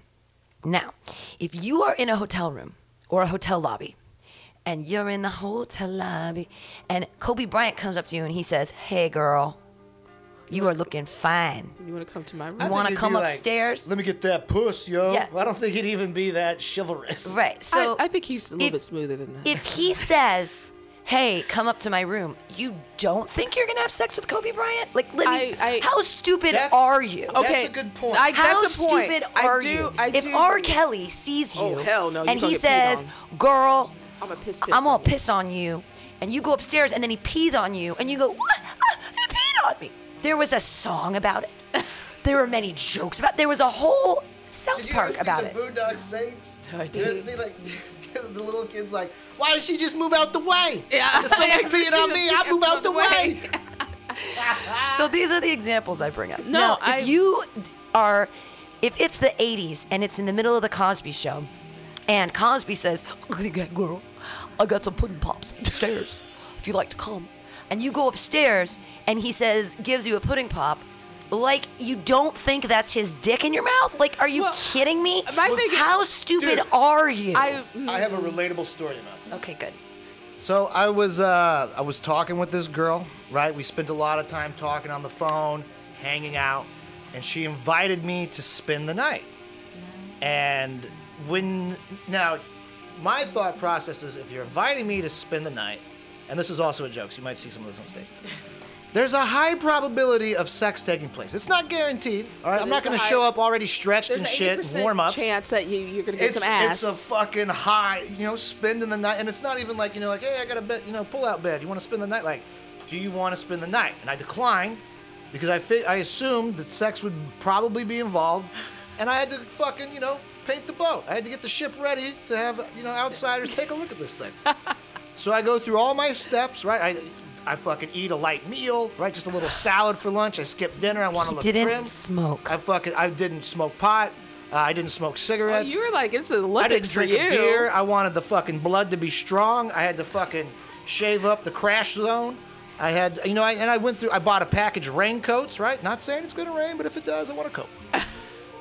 and then we get over there, and things progress that way. Now, up until this point, through 31 years of life, every time I've ever been invited to spend the night by a woman, What's gonna happen? sex always happened. Yeah. always happened. I agree. No, But we we were going through the motions or whatever, and then uh, you know the, the fucking shorts come down, not off, but they come down, and then it's hey, you know, I wanna I wanna keep it more in this range. And now as a dude, even though I mean, I, it wasn't like I was like, well, what the fuck you talking about? You it didn't was get just like it was like oh shit, like it caught me off guard. Like you know, I thought, you know, I was, you know, coming over for coffee, and now you're saying I'm a burglar. So fucking, all right, hey, that's fine and it was it was weird and it was it, it, it wasn't scary but it was definitely intense because i didn't see that result coming Right. now at the same time i could see other guys where it's like the rapey. negotiations now open the floor well you know i did come out here and i you know i bought some new jeans you know whatever stupid mistake come on, babe. Come on. You know, yeah. Come on. That whole like, Just the tip. just the tip, Just the, the the tip. smooth, the smooth jazz of come the on, yeah, come. no yeah, i was like dude do- let's read a book then that's fine we don't have to do this let's just go to sleep i'm old a i want a good night's rest Dude, listen, whenever I've been invited to people's, you know, you know, certain musicians' rooms and stuff, do I think do I know what's gonna go down? Yeah, because I want it to. And I'm not gonna be so ob- oblivious to the fact of like, you know, oh, okay, we're just gonna watch TV and have a coke and a smile. No, that's not gonna happen. But I don't want you to be putting shit in my drink. That Right, right, right. that that part. That's really fun. Like you're take Bill away someone's Cosby. decision choice. Exactly. But the thing you with could decision- have okay, it if- without it. If he Right. did it, That's if nicely. uh, I would need to more ne- know more details because if he was say, if you're at a bar and you're talking to Bill Cosby and you're like, oh my God, Bill Cosby, this is really great, and then, but the thing is, he couldn't give you the roofie at the bar because then you'd be like, and he'd have to carry you out of there. So the it bitch had fell to asleep, but I'm going back to the house now. Oh, I bet I'll bring her. But he doesn't need the. The thing is, he didn't need anything. No, he didn't need to make Right. You didn't need it. I'm like, come on, dude. Like you. I mean, it, it just it doesn't. It to me, maybe he's into necrophilia. That's probably what it is. She CeeLo doesn't Green. even know what's happening, but Yeah, I'm exactly. here like anyway. sex Oh. with someone that is not coherent. Basically, having sex with someone that's dead. You, you get that, uh, CeeLo Green likes it too. whenever you, I think it's because they're big men. They're big and kind of like fat or Oh, whatever, Cosby and they're wasn't worried. big. No, he wasn't big. He was in shape. he, had, yeah. he had a whole team of people in his house that were like, like he had like the bitch passed out task force kind of thing where they'd come out, they'd lift her up, there'd be a car waiting, they'd throw her in, and he, you know, he'd wave goodbye in his fucking tidy whities and his robe. in a sweater. Right. we had a good reading of the scene. Aw. But I mean, it's just you know, it's sad. I, I, I part of me, I, I'm sorry. When you have that much power, I think he did do it. And I think I just want to ask him, why would you? I'm like, you're Bill Cosby. You could you could have as much poon as you want. I think it's a struggle thing. Like when you get that rich, like you don't really have much to struggle over. You're So you, it's almost like self, self sabotage. You invent this struggle because you know. Bill's a bad boy and he's doing something naughty that he's not supposed to do. Aw. yeah. But it, it's just, it, I don't know. It, it just, it's really sad because now I can't even watch the Cosby Show anymore. I grew up to it. I And, still, and I, I'm I still think a Cosby fan. That's part of the problem too, is having, you know, upstanding role models for people. It's like, well, you got rap athletes, and then after that, like you're getting down to just specific individuals like Denzel Washington, Morgan Freeman, Neil deGrasse Tyson, and then your list starts to get kind of thin. Newton. You know, Dick Gregory. D- uh, Richard Pryor. Richard, Pryor. well, he got burned up. You might not want to be like Rich. but I mean, it, it's and the thing is, and plus Bill Cosby's a hypocrite too. You know, he was also the man that would be like these people. You know, these young uh, black men need to pull up their pants and all this stuff, and you know, you guys need to get educated. It's Yeah, just like motherfucker, you a rapist. Right. It's just like the hypocrisy. It's instead of you know criticizing, in which he did help the community a lot, and again, that's what hurts the most Yeah. that is like the biggest slap in the face. You you say these things, you're encouraging, you help the community, you do all this positive stuff, and then to find out that you're a fucking rapist. I mean, A serial rapist. Serial rapist. And don't get me wrong, he is not alone. There are so many man. out there that we probably don't know about, and we will probably in the future, no doubt. Well, if the Catholic Church could hide pedophilia That's- among its clergy That's my for that But many they got years, their own money at the Vatican and shit. You Yeah, know, they had a I lot mean, they're hide. they're beyond. They're they're like they're a fucking- gangsters. They're They're like gangsters. aliens invading the fucking world with bullshit. And their little man on his sticks. Yeah, the, uh, poor, poor Jesus. Uh, philosophy. Didn't he die for all this shit? did. What I think fuck? he did. I don't. I don't. I don't know anymore. Uh, this is the Black Lives Matter philosophy. We're gonna see if we, I pretty much agree with this. Black Lives Matter incorporates those traditionally on the margins of Black freedom movements. The organization's website, for instance, states that Black Lives Matter is a unique contribution that goes beyond extrajudicial killings of Black people by police and vigilantes, and embracing intersectionality.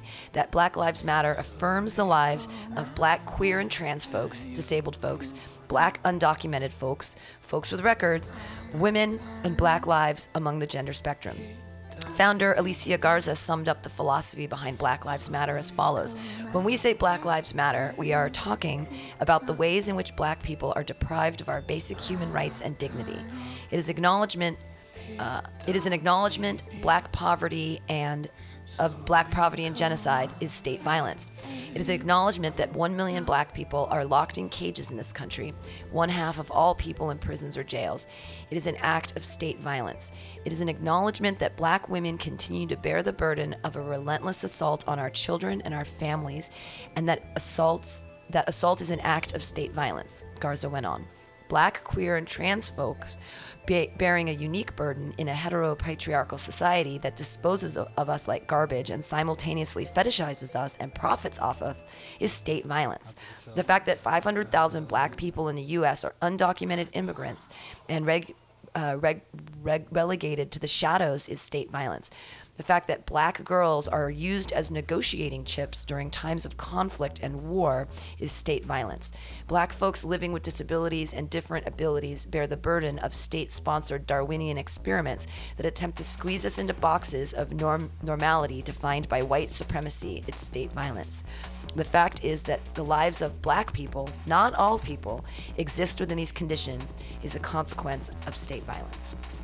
Amen. So that that that sums it up a little bit better for me, like the whole thing of like all lives matter. But I understand too that like it's hard for me to be like all lives matter when I was born on third base. I mean, my parents paid for my undergraduate college, and it it was never a question of are you going to college? It was a question of which college are you going to? Like that's how I grew up. That's how my parents were, and and so I was born on third base. You know, like, Right. and I used to complain in high school. I was like, Ugh, we're too rich. I can't get any financial aid. What's I'm that like? I'm like, I can't even apply for any like grants or or anything because they only cater to the poor people. What's that feeling like? Yeah, well, I've always No. known that nobody likes me, but um, it's. I mean, it's it's.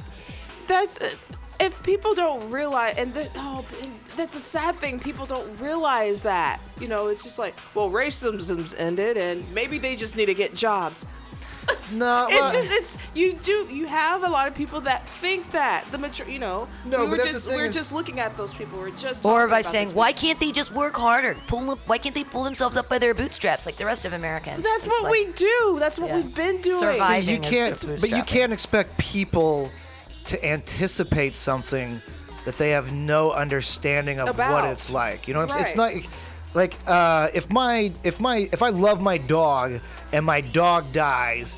And then your grandmother dies. Granted, you're talking about two separate things, but a lot of those same feelings you have in commonplace. Death. Where it's like you have someone um, who's suffering from racism. If you never experience what that's like, like being a young, uh, you know, poor white kid in St. Charles, Missouri, dude, I was always targeted. They were always pulling me over, See and that that's that's what I, I was about to fall into that. Like for those who can identify with the Black Lives Movement, that right there, what you just stated, is some kind of identification Yeah. of being some kind of target. And that the sad thing is, those people that are listening to this pandering done by these assholes like Cox News and like you know are some of the presidential nominees are poor white people right. Yeah, I don't and understand why that's they the can't see thing. that. It's just like you are. No, the South will not rise again. No, you're still gonna be in that trailer, and you know, no. What's Trump gonna do for you? You'll never be a billionaire. You'll never be able to walk in his shoes, because you keep doing this to yourself. But you're the same person that's sitting in that trailer saying, "Well, why can't those people? Why can't them coons just work harder?" Right. It's No- it, it's just, that's what just blows my mind. Let me tell you a story about how my reality of police officers got shattered, okay? uh, I was, and I'm going to give you this quick and condensed. So I was 20 years old. I was working at Pizza Hut. I had a fiance, and we had moved into my mom's basement because we pulled our money together. We spent $3,000 to get her basement finished up like an apartment. So we had a bedroom, living room, an office, and a bathroom, and we were allowed to move back in under the condition that we were going to community college or whatever, okay? I'm out on delivery shift, and uh, on, when I'm coming back from a delivery, I've already dropped off the pizza. There's a squirrel uh, who's been run over halfway, and he's running around in the street, and he's just dragging his back legs. I feel terrible. I pull over. I get out this pizza bag. Uh, I open the bag. He fucking runs right into this thing. And it's warm because I had a pizza in there. I seal it up. I go back to pizza. And I'm like, look, dude, I got this half dead squirrel in the car. Uh, I need to take him to a vet or some shit. And they're like, well, uh, you're gonna have to pay for that bag uh, because you know you have this wounded animal in there that could have all these diseases, and it had a heating plate in it, so the bag was like four hundred dollars or some shit. Oh. So I paid for that, but then I stole twelve of the other ones and just threw them into a dumpster. Like fuck you, Pizza Hut, suck that You're, you're doing the good deed by saving an animal. Right. So I get off work. I pick up the fiance. She's like, "Hey, uh, this buddy that I work with at this other restaurant, he needs some weed. We need to get some weed as well. Let's go get some weed." I'm like, "Okay, cool. We'll go to the Chinese uh, delivery guy that I'm friends with from my other job. We'll get some weed. Still wearing my pizza uniform, my little fucking name tag and everything." We go over there, we sit down. We're there for maybe about four or five minutes. Like, we just packed up this little bong. The first person hits it, they're passing it to me. and then there's boom, boom, boom on the door. I know that sound. And I'm like, dude, this dude owes somebody some fucking money. And as soon as I finish that thought, the door comes flying open. There's a bunch of cops in there with DEA, ATF, vests, and all kinds of shit. One super fucking pig cop with a ski mask on, covering his whole face with this big platinum badge and his fucking badge hanging off of that. They storm in. We hit the fucking deck. I hit the deck so fast, I still had a cigarette in my hand. And uh, so then they tapped me on the back of the head with a metal object. I'd like to think it wasn't the barrel of a gun, but it might have been. And they take us all, they handcuff us, they start tearing the place around. We're all leaning against this thing. Is this about the weed? Well, apparently this guy, the guy that was selling weed, had some sort of issue. Or so, he like jumped into his bedroom or something. I didn't see what was going on. And uh, so they go. He Uh, didn't want to die. That's what who it was laying by the couch? And one of the fucking pigs with the machine gun. He's like, oh, it was this dude over here. And he points to me, my little Pizza Hut name tag shit. And he's like, what did you throw underneath that couch? I was like, I didn't throw anything under that couch. And he's like, hold on. And he grabs me up, he lifts me outside, he takes me outside. This is ski mask pig. And he's like, what did you throw underneath that couch? I was like, dude, I didn't throw anything under that couch. He's like, what did you throw under. I was like, dude, you guys broke down the fucking door. I still had a cigarette in my hand. I didn't throw anything under anywhere. And he was like, You're 100% sure. I'm like, Dude, I'm not lying to you. I fucking work at Pizza. I'm not lying. He's like, All right, fine. He takes me back and He sits me down. And we're all handcuffed behind our backs. And then he turns to the ski mask, turns to the other pigs, and he's like, All the dope underneath that couch is this guy. And this is when I had my breaking moment. And I was like, Fuck you. Fuck that. When we go to trial, you all saw that pig throw that shit underneath that fucking couch. I didn't throw anything underneath that couch. This is fucking bullshit, right? Wow. So then he goes, he, and then uh, this super big pig with this like football looking jersey like over his vest picks me up. He takes me into the bedroom. I'm separated from everybody else. Another cop comes in with a machine gun, stands by the door, and the pig gets up in my face. I'm still handcuffed. And he goes, he goes, you don't ever disrespect an officer of the law like that again. Do you understand me? I was like, yeah. And then he grabs me around my throat, both hands. He squeezes my throat. He goes, do you understand me? And I was like, yeah. And then he pulls, he puts his hand to his side, and then he puts something up to my head, and he goes, never again. Are we clear? And I was like, crystal. And then he takes me back out, and then the little the fucking intern machine gun cop, he sits me down. And then uh, I'm, I'm like, all right, dude, fuck these guys. I ain't saying shit to these criminals. Right? Yeah. And so then uh, they're going through the weed. They can't find any of the weed because it was in a fucking Cheetos puff thing with a false bottom, but it's sealed up with real food in it. They couldn't find anything. They take me to jail. For what? That's a, they took me and the owner of the house to jail. Process. They ain't got any tattoos. We're sitting down in jail, and the fucking the owner of the place starts looking out. He's like, "They didn't find shit. Don't tell them anything." I'm like, "I don't know who you are. Why would you say those things to me? Like, don't make them interrogate me to crack me. I'm done. I'm out." So I don't know what happened to my fiance at this time. Right? She's in the apartment too, and it was like, it was clear. Like, dude.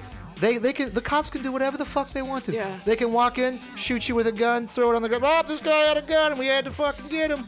They can do whatever the fuck they want And to, and that's when that was shattered for me, man. Yeah. Cops and correctional officers, fuck that. Not they're not all bad, but when they're bad, there ain't a goddamn thing you can do about it. Yeah. Can you please tell that to Cox News? Yeah. yeah, Oh, seriously, dude. it, it's it's just like you know, and and that's the thing. I mean, this happens to a lot of people. This happens to Yeah. everybody. Do- Everybody. Do you guys want to hear something really, really sad? What's up? Uh, there's a Facebook group called Black Lives Matter as a hate group. Oh, I'm sure. Kill There's them? there's only hundred and six people on it, but the the little thing they have up at the top it's it says Black Lives Matter, and then this one white guy goes All Lives Matter, and then from the outside they go Kill him. So that's scary. Um, but They want to twist information.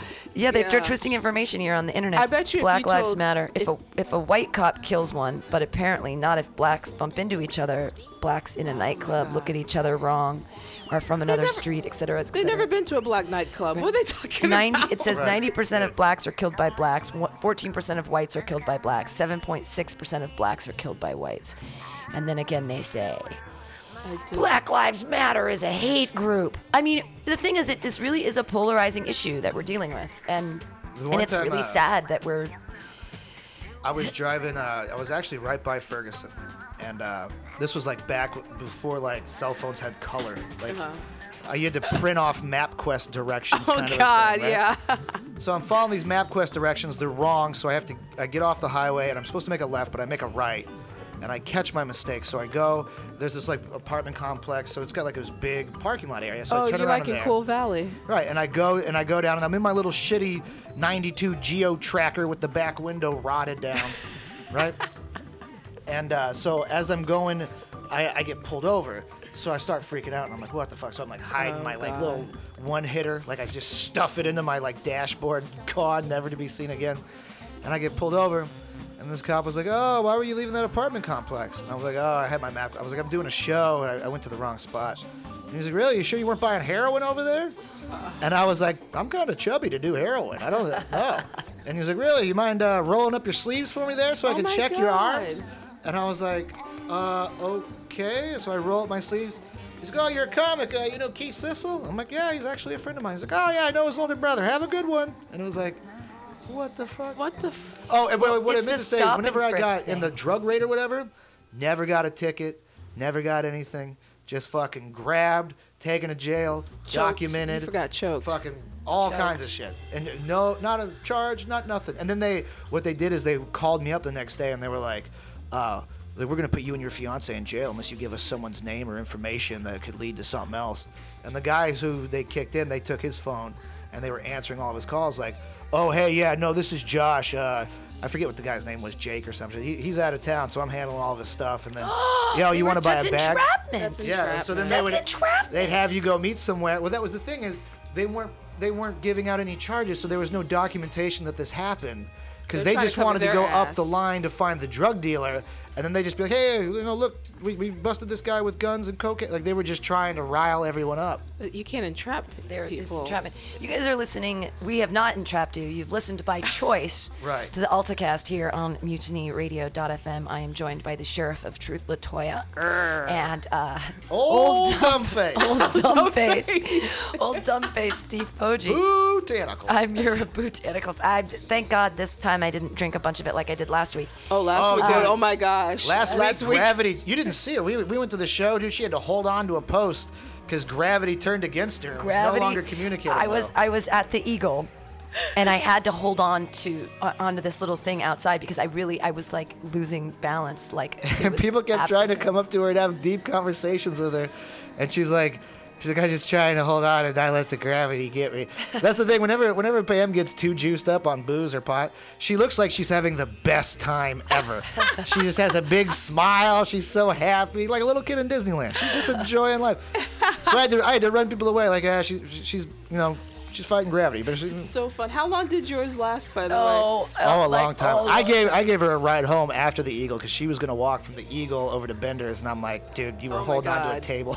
Let me just drive you. Yeah. Yeah. Tonight I'm in a show at the Comet Room. Uh, Clay Newman has a show at the Comet Room, and I'm in that. So, Oh, that's a rough one. is it There's, there was nobody there, nobody there, huh? and then like the the lighting of the stage is set up to where it's like, you know how they have like those. At the end of the night, they'll, of a club, they'll turn on like the house lights, Right. and then you get like those spotlights that come off the exit sign. It's like one of those like kind of turned at you. oh. And it's, it's like a cool looking room, and the chick that works the bar is real nice. They give you like a drink ticket, and then you know they take care of you. But it's still like, hey, if no one's here, let's just not do this. You know what Oh. I'm saying? Oh, saying? wow. Well, and that's a bummer because I there are other. I mean, I kind of want to do Eagle tonight. I guess before I go, so I can at least have some stage time in front of people. Well, it's the Eagle. Let's not get ahead of ourselves. There's always people at the Eagle. There's always a good crowd there of the gays, and they laugh at my jokes. And then people, you com- comedians Dude, I, sometimes I've stay gotten inside. a, a nice straight pass from the gays. They fucking love to hear what I have to say. They want me to get up there and tell my stories. Absolutely. I, I love I love the. Eagle, so I'll try to go there tonight. Uh, but I meant to say you guys are listening to the AltaCast here in Alta, California, brought to you by Alta California Botanicals, the best botanicals in the business. Uh, now with six different varieties, the the CBN is finally in. So Holy weed shit, that that's helps. here? That's that's what we're doing today. You Yeah. suffer from insomnia. Boy, do we have a key. Boy, do we have a cure. You fall right asleep. And then he's saying now that the uh, CBDA is good for weight loss, so we're going to be rolling that out soon, a seventh type of Alta California botanicals. And they are also funding and being one of the main sponsors for the Mutiny Radio Comedy Festival 2016 that I hope that you all come and buy tickets to because it's going to be amazing. Steve Poggi is one of the hosts. I'll be talking about my cats. He'll be talking about cats. He's on the Thursday six o'clock show. Cats, cats, cats. Me and the only things I love in this world. I honestly feel that I cat lives matter, and uh, I love my cat. I think dog lives matter. I'm a dog person. She's a dog person. We can agree to disagree. like it's dogs. okay. Dogs bite you. Cats just purr. Cats just purr. We been bitten by a have 15 minutes left here on the AltaCast. You Guys, want to hear some hate speech? yeah, more hate speech. Let's do it. Oh man. Haters gonna hate. Speech gonna hate. Yeah. You'll be you'll be proud of me, Steve, because um, the little troll asked me to do his show again, and I replied, "Thanks for the offer, but I think I'll pass. It hurts my ego too much to lose, and it kind of sucks to be in a sold out room and not get paid." Oh. So I did a show. Call I- the butcher. We got this? beef. I, I got I went I was in a show last Saturday. And um, I actually got some press for it. It was my picture, that, but it was for this other show that happens in Oakland. And uh, the whole time we're there, I'm watching everybody file in. I'm watching him with the tickets. I know the tickets cost ten dollars a piece. There's 65 fucking people there, which means that that little troll bastard got 650 fucking dollars. And I don't think that it's like, oh. So here's the thing. Not only is it a situation where it's a competition and it makes you feel like shit if you don't win, you don't even win anything if you win the competition. You don't even win money. So he's this troll is taking $650 and putting it in his pocket, oh, and the performers get nothing, and we get one drink ticket. And it's like, wait a minute. He's like, it's sold out, it's sold out. Aren't you stoked? No, because I'm not seeing any of this because I'm the one that's working.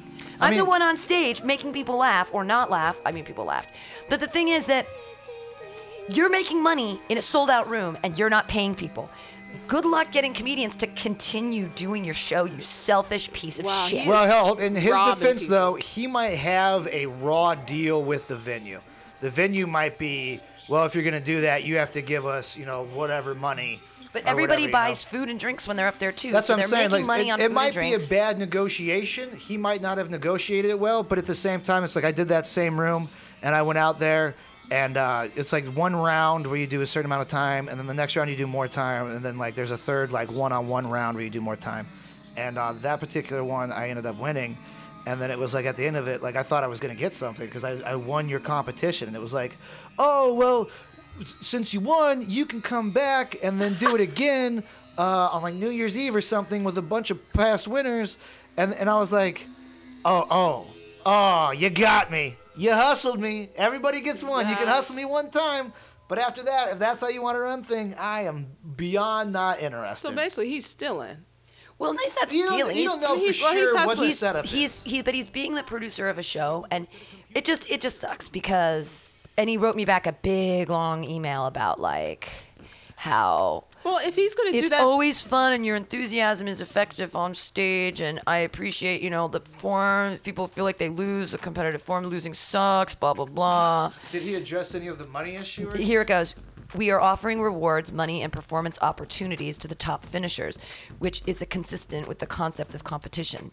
I've never not made it to the semifinals on his show, and I've never been given anything more than one drink ticket. yeah. and- As we get more confident is- with our success and better understand what we did to make it happen, we have been slowly increasing the rewards for our show. Didn't see him this time.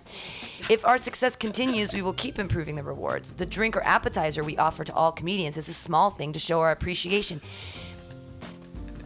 You, a small I mean, thing to show our appreciation. I for me going all the way coming to your show. Wait, and coming all the way out to Oakland, it's not like it's easy for me. It costs Yeah. me ten bucks to it's go. not easy for me, and I've got a car. It's not easy. Incentives, blah blah blah. Yeah, appreciative. he's totally I hope the participants enjoy the opportunity to perform in front of an appreciative crowd and the networks of comedians they might not have previously met.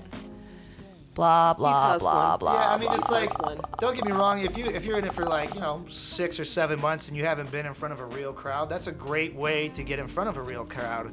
But at the same time, don't don't come barking up my tree. Sorry about the long response to your getting paid comment, but the economics professor side of me needs to say something.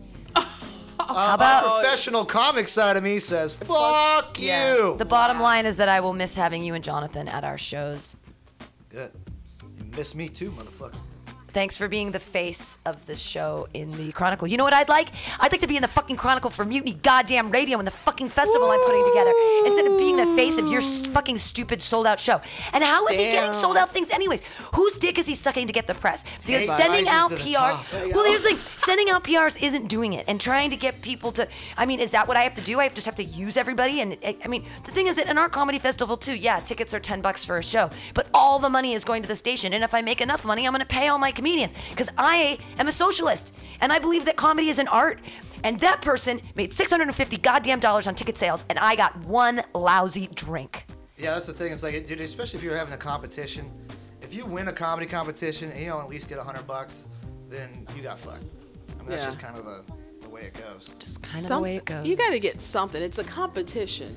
I mean, I that's mean- the thing. And then, like, I'm not a. When I won at uh, when I won that same show at Purple Onion, I didn't even get a free drink. I didn't even get a drink ticket, which is why I told them too. I'm like, I don't ever want to do your show again. You don't even give me a drink ticket. You expect me to get up here and do my best and work hard and deal with my ego issues when I maybe don't get voted. But when I did get voted, I didn't even win anything. I didn't even win a free drink that time, and that was Kells, and so that they can fuck themselves. See, that, that's the thing is like, but at the same time, I don't get angry about it because it's like, look, it, you run your show however you want to run your show. But at the same time, if I'm like, oh yeah, I don't want to have anything to do with this at all, It could then be. you gotta respect that too. It could be a lot of these people don't realize that you guys are professionals and they're used to dealing with a bunch of amateurs. No, because they know- were like, we're really happy to have a professional on the show. Right, that's a, and that's the thing, because like am- oh, amateurs, you know, as long as they have a stage and a microphone, that's all that matters to them.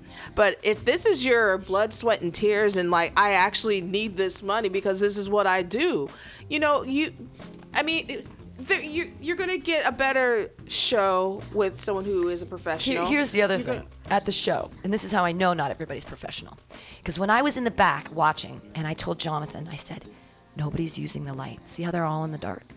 Like, watch every single one of those comedians, they're not using the light. There's one light, and it's there, and they're choosing to stand in sort of a dark area. Because they don't, because they don't know anything about finding the light, because they're not real professionals. Now, I, on the other hand, am a classically trained theater person. And when I know where my fucking light is, I get in the goddamn light. you people need to see you. Absolutely. And I'm the only one out of all eight comedians when we started that actually used and found the light like a professional.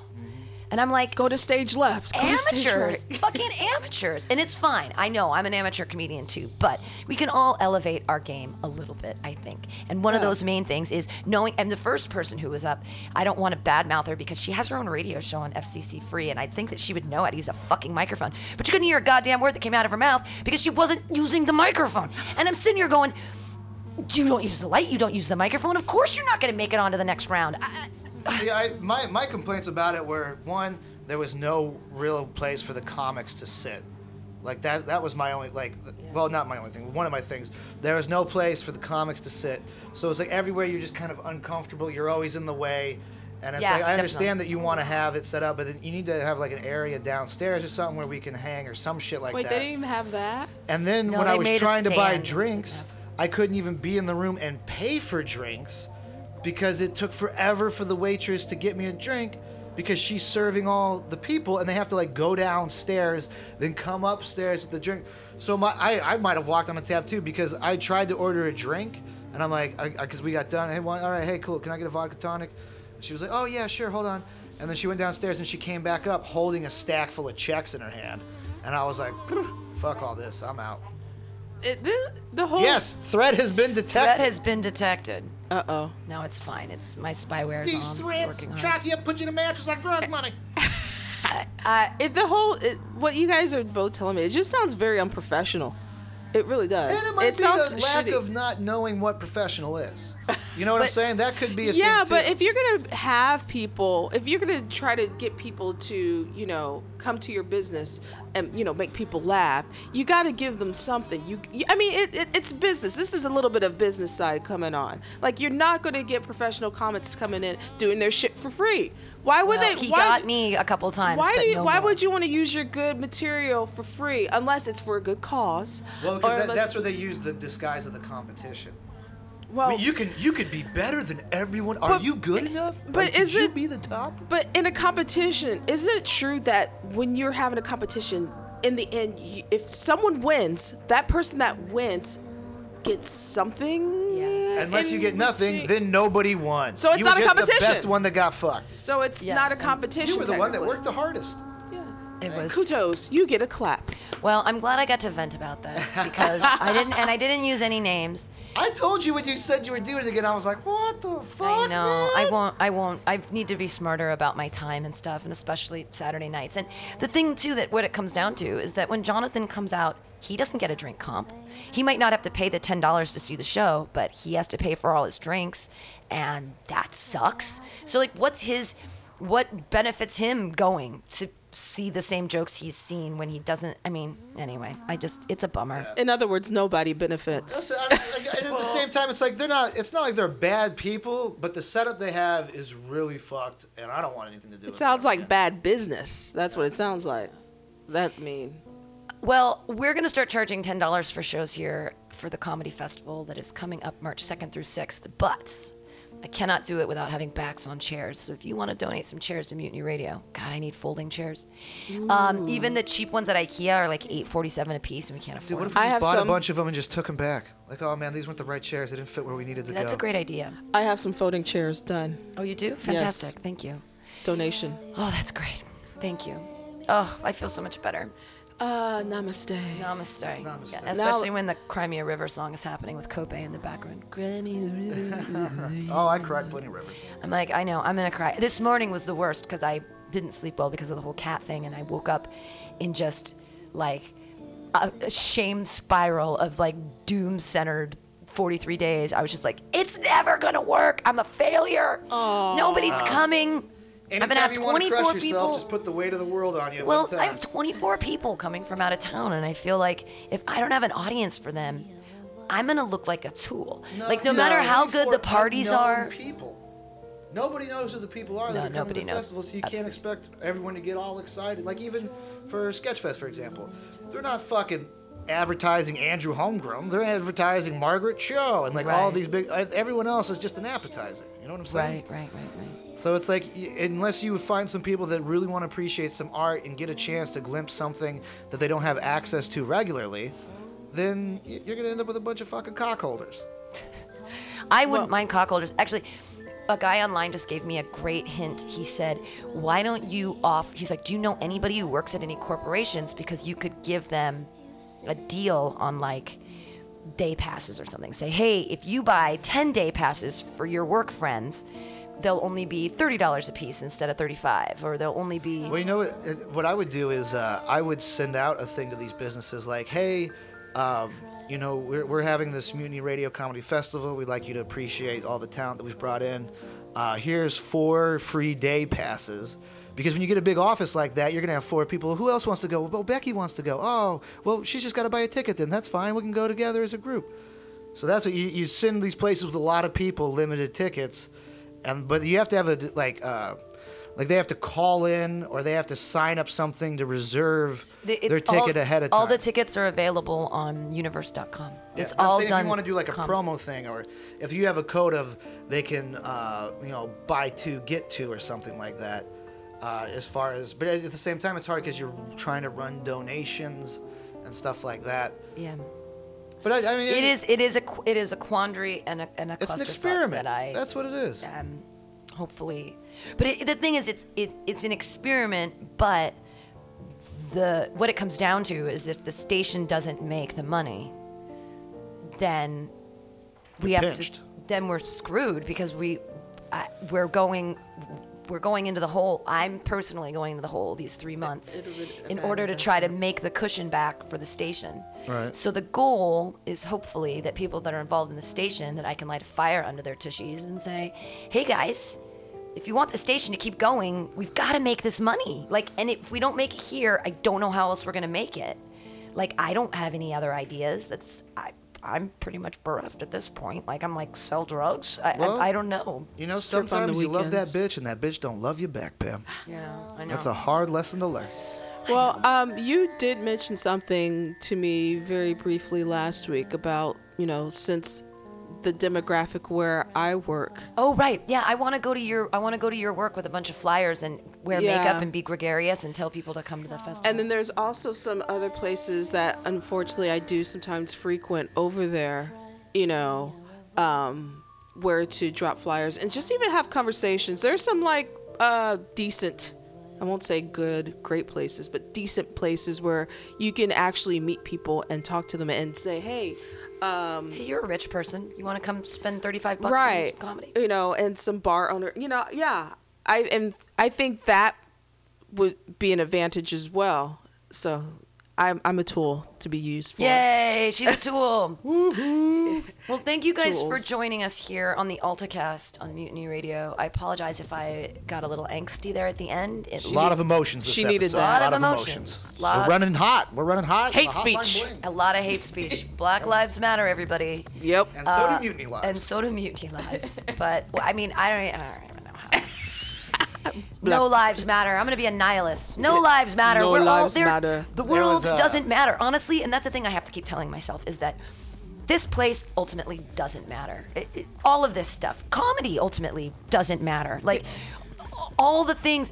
Maybe the only thing that does matter that I do in my life is hanging out with small children and making sure that their lives are nice and that they're more intelligent than they were before they left. and picking me up left when I get crazy. and picking you up when you get crazy. But I mean, ultimately, none of this really matters. It's like it's all sort of. Um, it's not brain surgery. It's not like if nobody comes to the festival that someone's gonna die or it's gonna be like, Oh, someone's gonna fucking die. Actually, that's a great way to advertise. well, I, you know what You I guys should want do to is- see some death? This, this is, I'll, I'll leave you guys on this because this was so depressing for me. Yesterday, I did a huge marketing push on the Facebooks asking anybody with a podcast, please let me be a guest on your podcast so that I can talk about festival. And John Miller of FCC Radio posted on my post and said, Now that's a joke. Who the fuck is John Miller? He's the one who runs FCC Free. So, because, uh, Who gives a shit? well, FC, it just, it was one of those things where I'm like, Suck my dick. I'm like, everybody hates me. What? Why was that necessary? for Because him? he is a.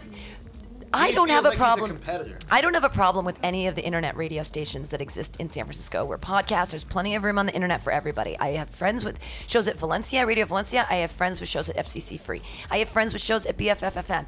I, I have friends with shows at Mutiny. There is room on the internet for all of us. And the fact that that fucking piece of shit on the internet called me out, making me look like an idiot.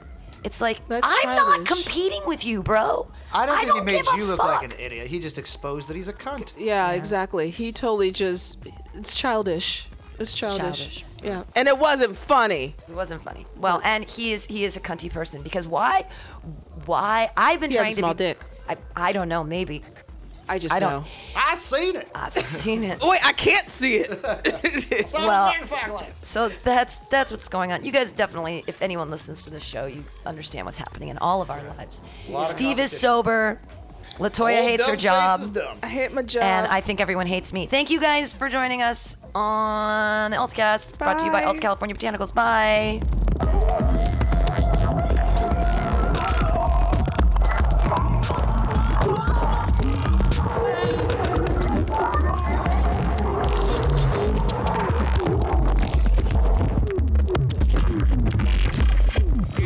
Tell me what food relieves insomnia, anxiety, stress, chronic brain, depression, nausea, and can induce euphoria and stimulate appetite? I'm gonna guess waffles. Yo, that is incorrect.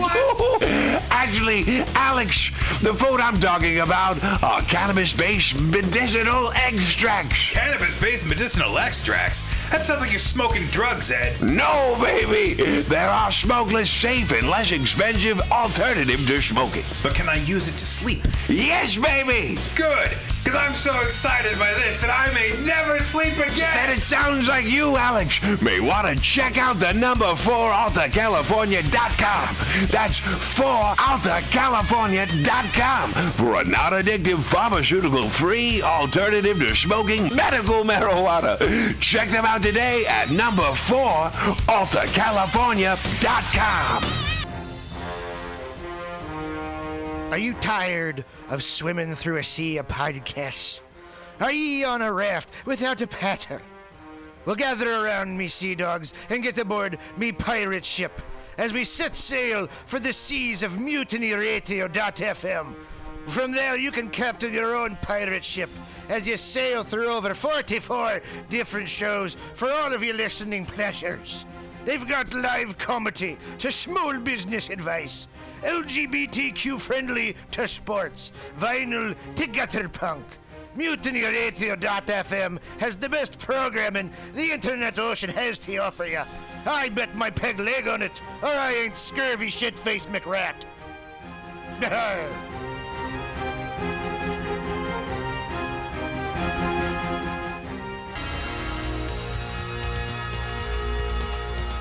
Hey?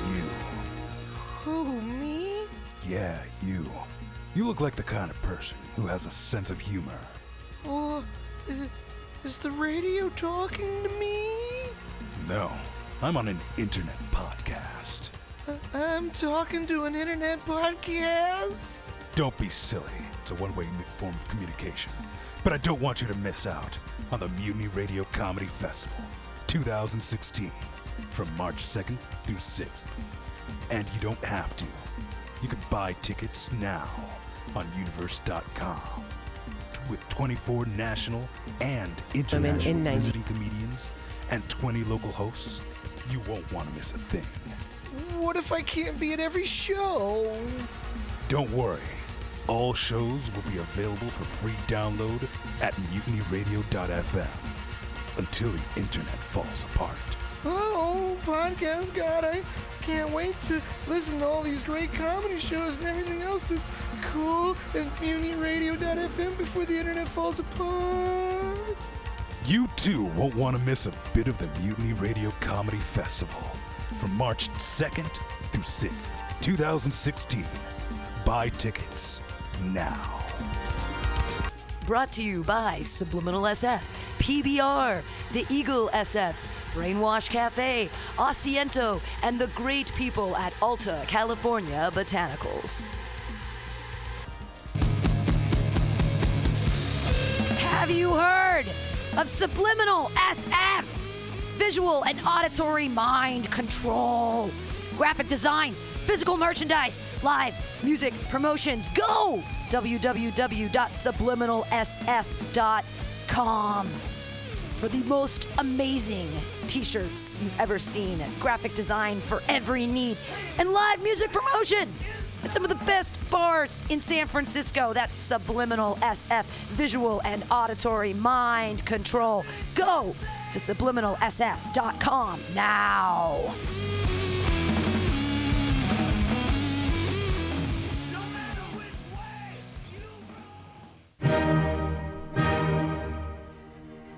Good evening there, my friends here at MutinyRadio.fm. Chester Cashcock here, and giving you my love and regard as well as movies over there.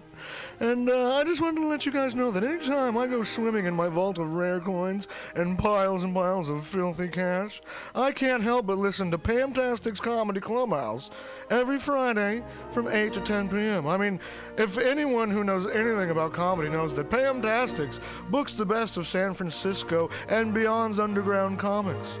It's a great showcase, and they have a fun time at Pamtastics deep in the Mission District where you can laugh off your tushy for a mere $5 every Friday to 10 p.m. And I laugh because $5, I mean, that's what I use to wipe my tushy with. So to laugh it off for a mere $5 is indubitious. But if you can't make it to Mutiny Radio, well, don't even worry. Don't fret at all. You can simply download the podcast post show and giggle in the comfort of anywhere, like your Aspen summer home on the mountain ridge with the kayak. You're like.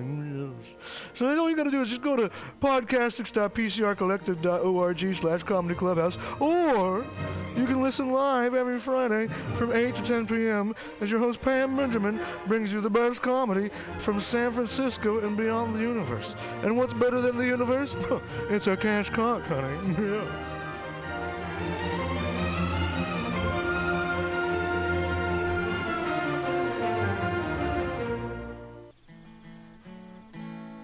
Billy Bob, you ever want to be funny? Well, my dogs think I'm funny, Daryl. Well, I mean, you ever want to be like in front of an audience, like other than like squirrels, dogs, and dead peasants? Oh, shit. From time to time, I've given it a thought or two. You know, if you go to Joke Workshop, There's more than two peoples paying attention to your jokes, and they ain't even gonna be jerks about it.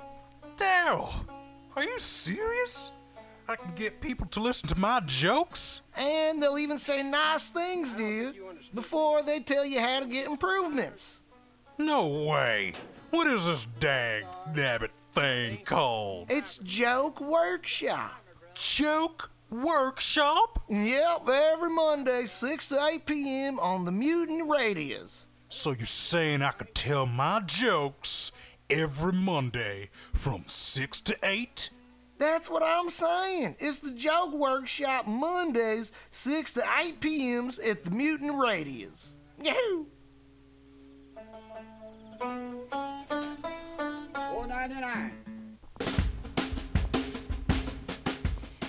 The dictionary definition of the adjective eclectic is selecting or choosing from various sources.